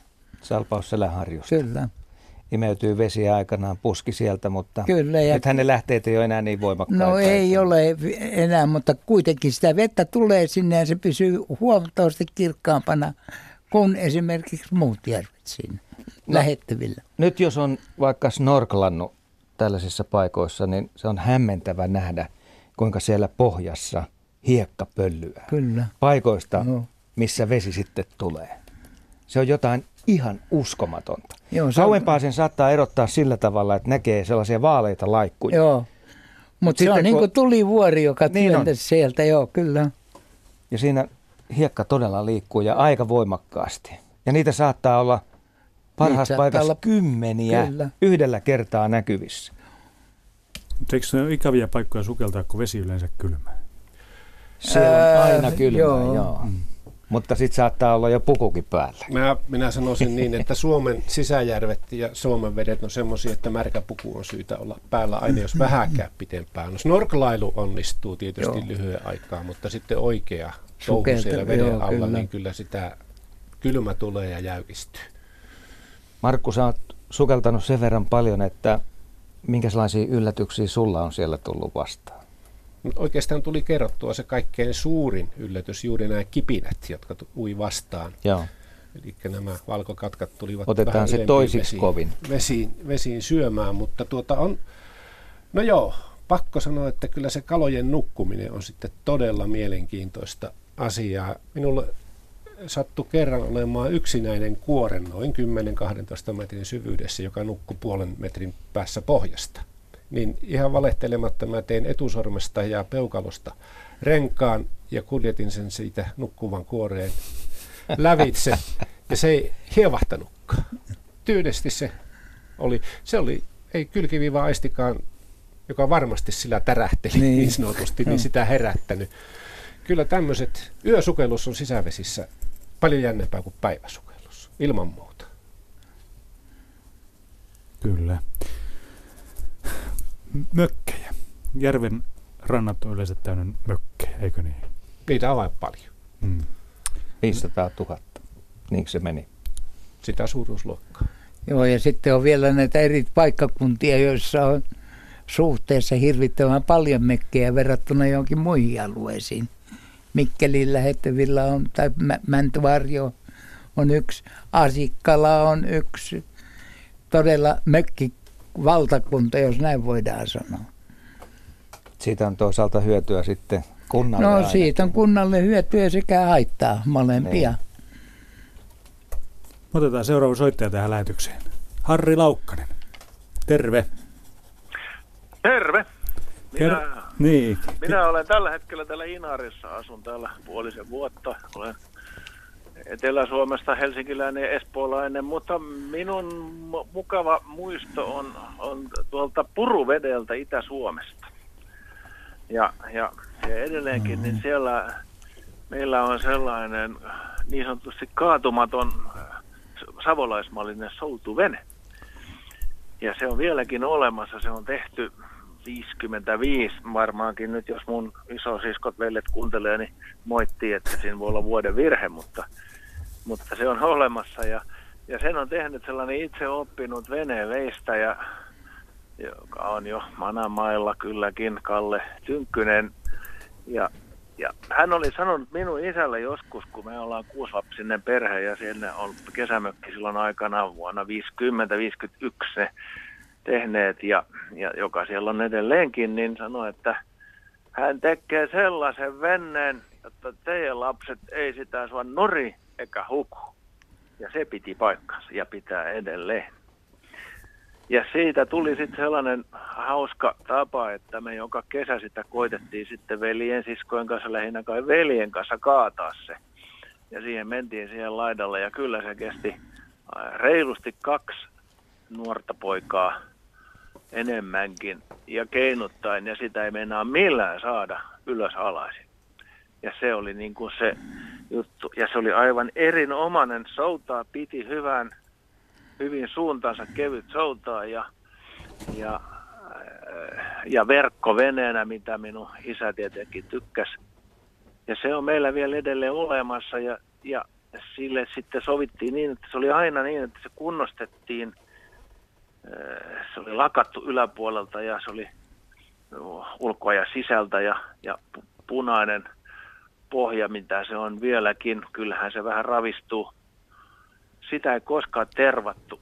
Sovittiin, että sellaista ei saa tehdä, ikään kuin se olisi ollut kunkoinen pyhä häväistys, missä sen aikaiset puruveden hyvin hyvätkin soutuveneet niin lähti kohti taivasta yleensä liekehtien juhannuksena. Mutta tämä on edelleen olemassa ja se on yli kuusikymmentävuotias ja, ja tää sillä tavalla niin kun kuuntelin tätä erinomaista ohjelmaa, mitä aina kuuntelen muutenkin, niin oli pakko tuntua kertoa, että nämä niin kun, sellaisia veneitä on osattu joskus tehdä. Varmaan edelleenkin niitä osataan tehdä, mutta tämä mies, joka sen teki, ei varmasti ollut käynyt hyvin vähäisen koulun, puhumattakaan mitään puuseppäkoulua tai muuta. Olipahan osannut ja teki niitä useampia käsin veisti höylällä. Mitä sanoo Markku Pursiainen? Tuli vaan mieleen se, että kyllä todellakin tällaisia veneitä oli. Minulla oli koulupoikana semmoinen pieni kevytsoutuinen vene, joka Joo. kesti seistä reunalla. Tosin olin tietysti silloin alamittainen, ehkä jopa alle lukioikäinen, kun, kun tämä oli mulla käytössä. Sille vaan kävi ohrasesti. Tuli myrsky. Meillä oli nuottakota, jossa veneet, parikin venettä säilytettiin, ja se myrsky otti ja kaatoi tämän nuottakodan, ja meni nämä kaksi venettä meni päreiksi, ja tämä minun miele, mieluisin vene, vene myöskin. Ja tota, todella hyvä soutuna. Minä sanoinkin silloin, että sillä voi soutaa aamukasteessa. Se meni niin, myöskin niin matalassa äänessä. Erkki Norell. Sitten ei, ei voi laskea sitä, että jos, jos nuottakota kaatuu, niin ei, ei vielä vene kaatu. No ei tietenkään. Mä olisin halunnut kysyä sulta, että Joo. mitenkä te tota, saatte sen, eikö se ravistu talveaikana, että joudutteko, joudutteko te sitä kovin kauan pitämään sitten niin kuin niin kuin tällaisessa vedessä, että se pääsee turpoamaan. Kyllä, joo, ja kyllä. Ja se on tällä hetkelläkin nyt ollut jo muutaman vuoden meidän tuota, sen mökin alla, niin sanotus kuistin, kuistin alla teloilla siellä. Ja se ongelmahan on siinä, että ne pohjalaudat on pahasti ravistunut. Mm. Ja kyllähän se aina sitten hoidettiin ja, ja, ja, turp, ja turpos, mutta tuota, kyllä se tietysti niin oli, että että tota, niin alkuun, aina alkukesästä, niin sehän, sehän vuoti, niin kuin sanotaan, Joo. tietenkin. Mutta tota, ei sen kanssa mitään ongelmaa tietysti ollut, ei se mikään sellainen ollut, että sellaisten sapatellaan salattaa jalat ylöspäin, että kyllä se ihan hyvin toimii. Mutta nyt täytyy totuuden nimessä sanoa, että muutamaan vuoteen se ei ole ollut vedessä, sääli kylläkin. Mutta se on hienossa kunnossa edelleen, se on siellä ja aikanaan siihen isä osti sellaisen Aldel-perämoottori, joka oli ruotsalainen, ja sitäkään nyt en sano, että olisiko ollut vuonna viisikymmentäkuusi. Itse on syntynyt vuonna viisikymmentäkolme, niin en niin kauhean hyvin muista noita, noita tarkkaan ottaen, mutta, mm. mutta muuten se on, ja, ja tota, sillä, sillä sitten tota, kuljettiin. Mutta erinomainen se oli, tai on edelleenkin kyllä, se ei siitä ole monta vuotta, kun sitä on käytetty viimeeksi, ja se, mikä siinä on ihmeellistä, että se on niin hyvä souta ja pitää suunnan. Sitä minä en osaa ymmärtää, kun en ymmärrä veneen tekemisestä yhtään mitään, mutta, mutta se kaatumattomuus oli niin, että jos, jos, jos teistä joku oli ollut siellä yksi, niin meitä oli kaksi siinä reunalla ja sitä piti pumpata ennen kuin sen sai nurin. Se oli uskomaton juttu. Kyllä. Oikein paljon kiitoksia soitosta. Joo, kiva. Mukava ohjelma. Ja mukavaa iltaa teille. Kiitos, kiitos. Kiitos. Hei. Jatketaan hieman järvien äänimaailmasta. Ja nyt puhun ihmisen aiheuttamista äänistä. Äsken oli puhe soutuveneistä, joka on todella hiljainen. eteniä järven selällä. No sitten menneillä vuosikymmenillä varsinkin oli suht äänekkäitä moottoriveneitä. Ehkä siinäkin moottoreissa on tapahtunut valtava muutos tässä viimeisten vuosien aikana. Markku, miten sä oot kiinnittänyt tähän äänimaailmaan huomiota? Joo, kyllä niin sanotut muskeliveneet on ainakin meidän vesillä, vesillä hävinnyt kokonaan. Ja, ja sitten, missä ne vedet olikaan? Siellä... No siellä Savossa. Savossa, niinpä. ja, ja tuota niin... Suonenjoella. No ei, no jo lähellä jo. Tuota...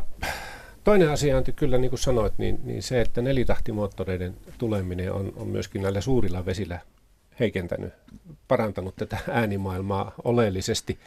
Eli on tullut, tullut hiljaisemmiksi ja, ja tuota, kyllä minä olen huomannut viime aikoina myöskin sellainen, että konevoimaa halutaan käyttää, mutta on tullut nämä sähköperämoottorit, eli mm. tämmöiset lähialueuistelijat. Täysin äänetön. Täysin äänettömästi Täys, siellä liikkuu. Aavevene. No suurin piirtein, joo. Tulee yllättäen sinne saunarantaan just kun on vaimon kanssa uimassa. Niin. Kyllä. Tota, vielä yksi asia tuosta järvestä täytyy sanoa, että kun sä esimerkiksi olet siellä rannalla ja vene on jossakin sanotaan kilometrin päässä, niin kun on oikein tyyni keli, niin sä kuulet melkein kaiken sen, mitä ne puhuu siinä veneessä. Siis vesi kantaa erittäin... Ääni etenee siinä. Kyllä. Kyllä. Et ne on todella, todella siellä vähän, tietää ne kalapaikatkin, missä ne tie. Siis mä tiedän tuon homman äänityksen kautta, että jos erehtyy äänittämään järven rannoilla ja siinä sitten menee vene, niin siinä on äkkiä puoli tuntia selällä, että hyvin voi ottaa kahvia tai mennä jopa kyllä, syömään kyllä. paikalliseen ravintolaan ja tulla sitten takaisin katsoa, että mitäs muuta ääntä täällä on. Joo. Kyllä, se kuikka kuuluu sinne järvelle, mutta niin kuuluu myöskin sen pystykorvan haukunta. Aivan on, totta, mm, aivan totta, mutta se tavallaan on sitä äänimaisemaa. Kyllä. Hei, nyt otetaan äänimaiseman ä, asiantuntija tähän lähetyksen mukaan. Se on Iiris täällä, soittelet Höytiäisen rannalta, eikö niin? Kyllä. Tota, no ei, käsitinkö mä oikein, että sä oot näkövammainen? No joo, mä näen heikosti, mä näen kyllä värit ja nautin niistä ihan suunnattomasti, mutta totta kai kun heikosti näkee, niin on jo lapsesta asti nähnyt heikosti, niin syntymästä asti, niin äänimaailma on tullut kovin tärkeäksi ja sen kautta hahmottaa maailmaa paljon. Kerropa, minkälainen on sinun Höytiäisen äänimaisema? Mä muutin tänne yksitoista vuotta sitten. Mä asun tämmöisellä entisellä keuhkotautiparantolan ä, alueella ja entisessä keuhkotautiparantolan henkilökunnan asuintalossa, mistä on nyt tehty, tehty ihan uudenaikainen taloyhtiö, kerrostaloyhtiö. Ja mulla on, ä, asun tässä talon päädyssä ja kolmannessa kerroksessa ja parvekkeille ja makuuhuoneeseen kuuluu järven äänet. Ja on ihanaa kesällä istua parvekkeilla tai maata yöllä sängyssä ja kuunnella sitä, miten aallot liplattelee tai loiskii tai kohisee rantaan. Se on monipuolinen se järven ääntely ja monta kertaa mä oon miettinyt, että aikaisemmin kun asuin Helsingissä, niin liikenteen kohinahan on periaatteessa niin kuin desibelimäärältään samanlainen, mutta mikä on se, se syy? Onko se vaan se tietoisuus siitä, että tämä on järvi eikä liikenne, mikä tuolla kohisee? Se järven ääni on äärettömän niin kuin rauhoittava ja hyvää tekevä ja ihana, ihana korville. Ja kun meillä on tässä aika iso järven selkä, niin se on hyvin harvoin hiljaa, hyvin harvoin tyyni. Ja siksi on aina sitä lipsa, liplatusta tai loisketta tai kohinaa. Ja sitten nämä jään äänet on ihan käsittämättömät. Viime uuden vuoden aikaa, kun järvi vetäytyi nopeasti jäähän, niin se... Kuulin ensimmäisen kerran se jä, jäiden vonkunan. Ja se oli niin aavemaista, kun me yhden ystävän kanssa käveltiin tuota rantaa pitkin. Silloin tuli semmoinen olo, että ei mikään ihme, että ennen on mietitty, että siellä veden alla on toinen valtakunta, mistä jotkut hukkuneiden sielut valittain huutaa. Siis se oli niin käsittämätön se. Se vonkuna, kun järvi vetäytyi nopeasti jäähän, kun pakkaset alkoivat. Ja vähän aikaa sen jälkeen alkoi valtava jyrinä, kun ää, nämä ää, jäät tekivät railoja, jotka sitten vetäytyivät toistensa tai niin kuin työntyivät toistensa päälle. Ja ystävä, joka asui naapurissa, niin mietti tuossa illalla, että joko se Putin hyökkää sieltä Venäjältä vai onko se vaan Höytiäinen, joka tuolla ääntelee, koska tänne kerrostalon kolmanteen kerrokseen se valtava jyrinä kantautui tuolta järveltä. Ja joka päivä on valtavan hieno erilaisuudessaan ja ihmeellisyydessään tämän järven rannalla.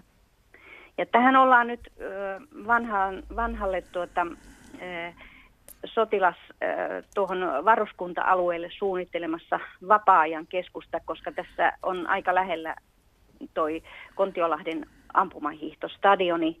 Ja tietenkin tänne paikkakunnalle halutaan varmaan nyt elämää ja, ja liiketoimintaa ja muuta, mutta tietenkin mulla on huoli siitä, että millä lailla tämä meidän luonnonmaisema, äänimaisema myöskin sitten, myöskin valosaastetta pelkään, että mitä, mitä tulee. Ja sitten kun se seuraava nousukausi tulee, kun sitä vapaa-ajan keskusta aletaan tuohon rakentaa, niin sitä tietenkin pelkää, että mitä, mitä tälle upealle luonnon äänimaisella maalle tapahtuu. Mutta nyt on tietenkin tosi hienoa se, että on ruvettu myöskin matkailu, matkailupuolella ymmärtämään se, kuinka paljon tämä luonnon hiljaisuus voi merkitä jollekin Bangkokista tai Delhistä tänne tulevalle ihmiselle, mitä, mitä elämyksiä se voi antaa, niin kuin se antaa myöskin meille paikallisille, jos me vaan osataan kuunnella ja nauttia siitä. Tämä on ihan huikeaa, että otit nämä jään äänet esiin. Minä suorastaan murenen täällä studiossa, kun mä kuuntelen näitä juttuja. Mites, mites Erkki? Kyllä, kyllähän siis, kyllähän jää, jää kun muodostuu, niin se on kyllä sellaista vonkunaa, että se kuuluu. Vaikka nyt asutaan omakotitalossa, niin se kuuluu sisälle. Ja sitten tämä jäiden paukkuminen. Samaten sitten, kun ajatellaan sitä, että kun ne sulaa, niin kun ne helinät ja nämä kuuluu, kun se pieni tuulevire tulee siihen. Niin heittää rantaan niitä helmiä. Aivan loistava. Mitäs Markku? Ajattelin juuri tätä jäiden lähtöä. Tuolle niin loistava kuvaus tuo jäiden Kierä, kierä jään vonkuminen ja ulinat ja, ja sitten nämä tuota, railojen muodostumiset, mutta sitten kun jäät keväällä lähtee näillä suurilla järvillä, niin kuin vaikkapa tuolla Höytiäisellä liikkeelle työntymään rantaa kohti, niin, niin se ääni silloin, kun Joo. ei tuule liian kovaa, vaan, vaan kuulee sen jään äänen, kun ne työntyy, työntyy metri kaupalla joskus loiville rannoille ylös ja se helinä, kun nehän on tikkujäätä, Joo. niin kuin sanotaan, niin siihen aikaan. Mutta siitä tuli mieleen semmoinen, että ajatelkaa millainen voima sillä jäällä on. Jos Höytiäisellä tuossa on toistakymmentä kilometriä selkää ja neljäkymmentä kolmekymmentä senttiä paksu jää lähtee työntymään rannalle. Laskekaapas montako, minä en osaa, newtonia tai mikä se yksikkö sitten onkaan, niin työntyy sitä rantaa vasten. Kivet liikkuu, puut kaatuu. Joo. Tämä on Joo. huikea näky. Mä oon Pielisen rannassa sellaisia henkilöauton kokoisia kiviä, melkein sen kokoisia kiviä, jotka on siirtynyt jäiden edessä. Ja se on niin käsittämätön voima, että sitähän ei millään voi ymmärtää. Sitten mä oon kerran nähnyt sellaisen videon sosiaalisessa mediassa, missä Lahden Vesijärvellä, nyt kun Joo. saan sitäkin tässä mainostaa uudelleen, niin tota, oli just tällainen keväinen jäänmarssi, joka tuli siihen rantaan ja työnti kiviä ja työnti maata. Ja siis mieletön, rouhea voima puski siihen ja tämä ei kestänyt kuin ihan pienen hetken, joku oli saanut sen kuvattua siinä. Ja, ja saatika oli sit, ihan fantastista. Saatika sitten, kun joista lähtee nämä jäät, niin se on ihan mahdotonta sekin. Kyllä, tässä vaiheessa Iirikselle sanotaan, että hyvää illan jatkoa. Kiitos samoin teille. Joo, ja muista pitää korvat auki ja kuunnella, mitä siellä Höytiäisellä tapahtuu. No ne pysyy kyllä auki. No niin, kiitos. Kiitos, hei. hei. Tuosta kyllä tuli pakko sanoa yksi, yksi eriävä mielipide tuohon jääjuttuun, se, että se on aika pelottavan kuulosta. Kun se menet, on osa sitä menet, tapahtumaa. Menet jäällä ja kävelet ja Hei. lähtee tämmöinen railo menemään. Ja Joo, se, se on ihan toinen asia kuunnella sitä jääkannella. Se on ihan totta, mutta rannalta kuunneltuna se on kuin sinfonia. Niin, silloin se on turvallista. Se on turvallista ja mä monesti olen tässä konsertissa ollut rannalla ja äänittänyt niitä tapahtumia ja Kyllä ne on aika lähtemättömiä kokemuksia. Kyllä, ja tuostahan täytyy sanoa, mitä Iiris mainitsi tuosta, että vaikka esimerkiksi Helsingissä ja tuolla Höytiäisen rannalla desibelimäärä on sama, mutta kun aallot lyö sinne rantaan, niin sehän sykkii luonto Joo. aivan oikealla taajuudella. Ja se on se, mikä rauhoittaa meitä. Näin nopeasti on mennyt kaksi tuntia. Erkki Norell muutamalla sanalla. Miten haluat rohkaista suomalaisia edelleen vesille? Tuota, mä en halua rohkaista, vaan haluan tuoda oman, oman näkemykseni järvestä, että kun se järvi vaihtelee aina, se on erilainen, niin kyllä se on aivan mahdottoman näköistä. Ja Markulle kymmenen sekuntia. Älkää pelätkö sitä järveä, tutustukaa siihen ja jutelkaa vanhoja äijiä ja rouvien kanssa, että totutte sen käyttäytymiseen.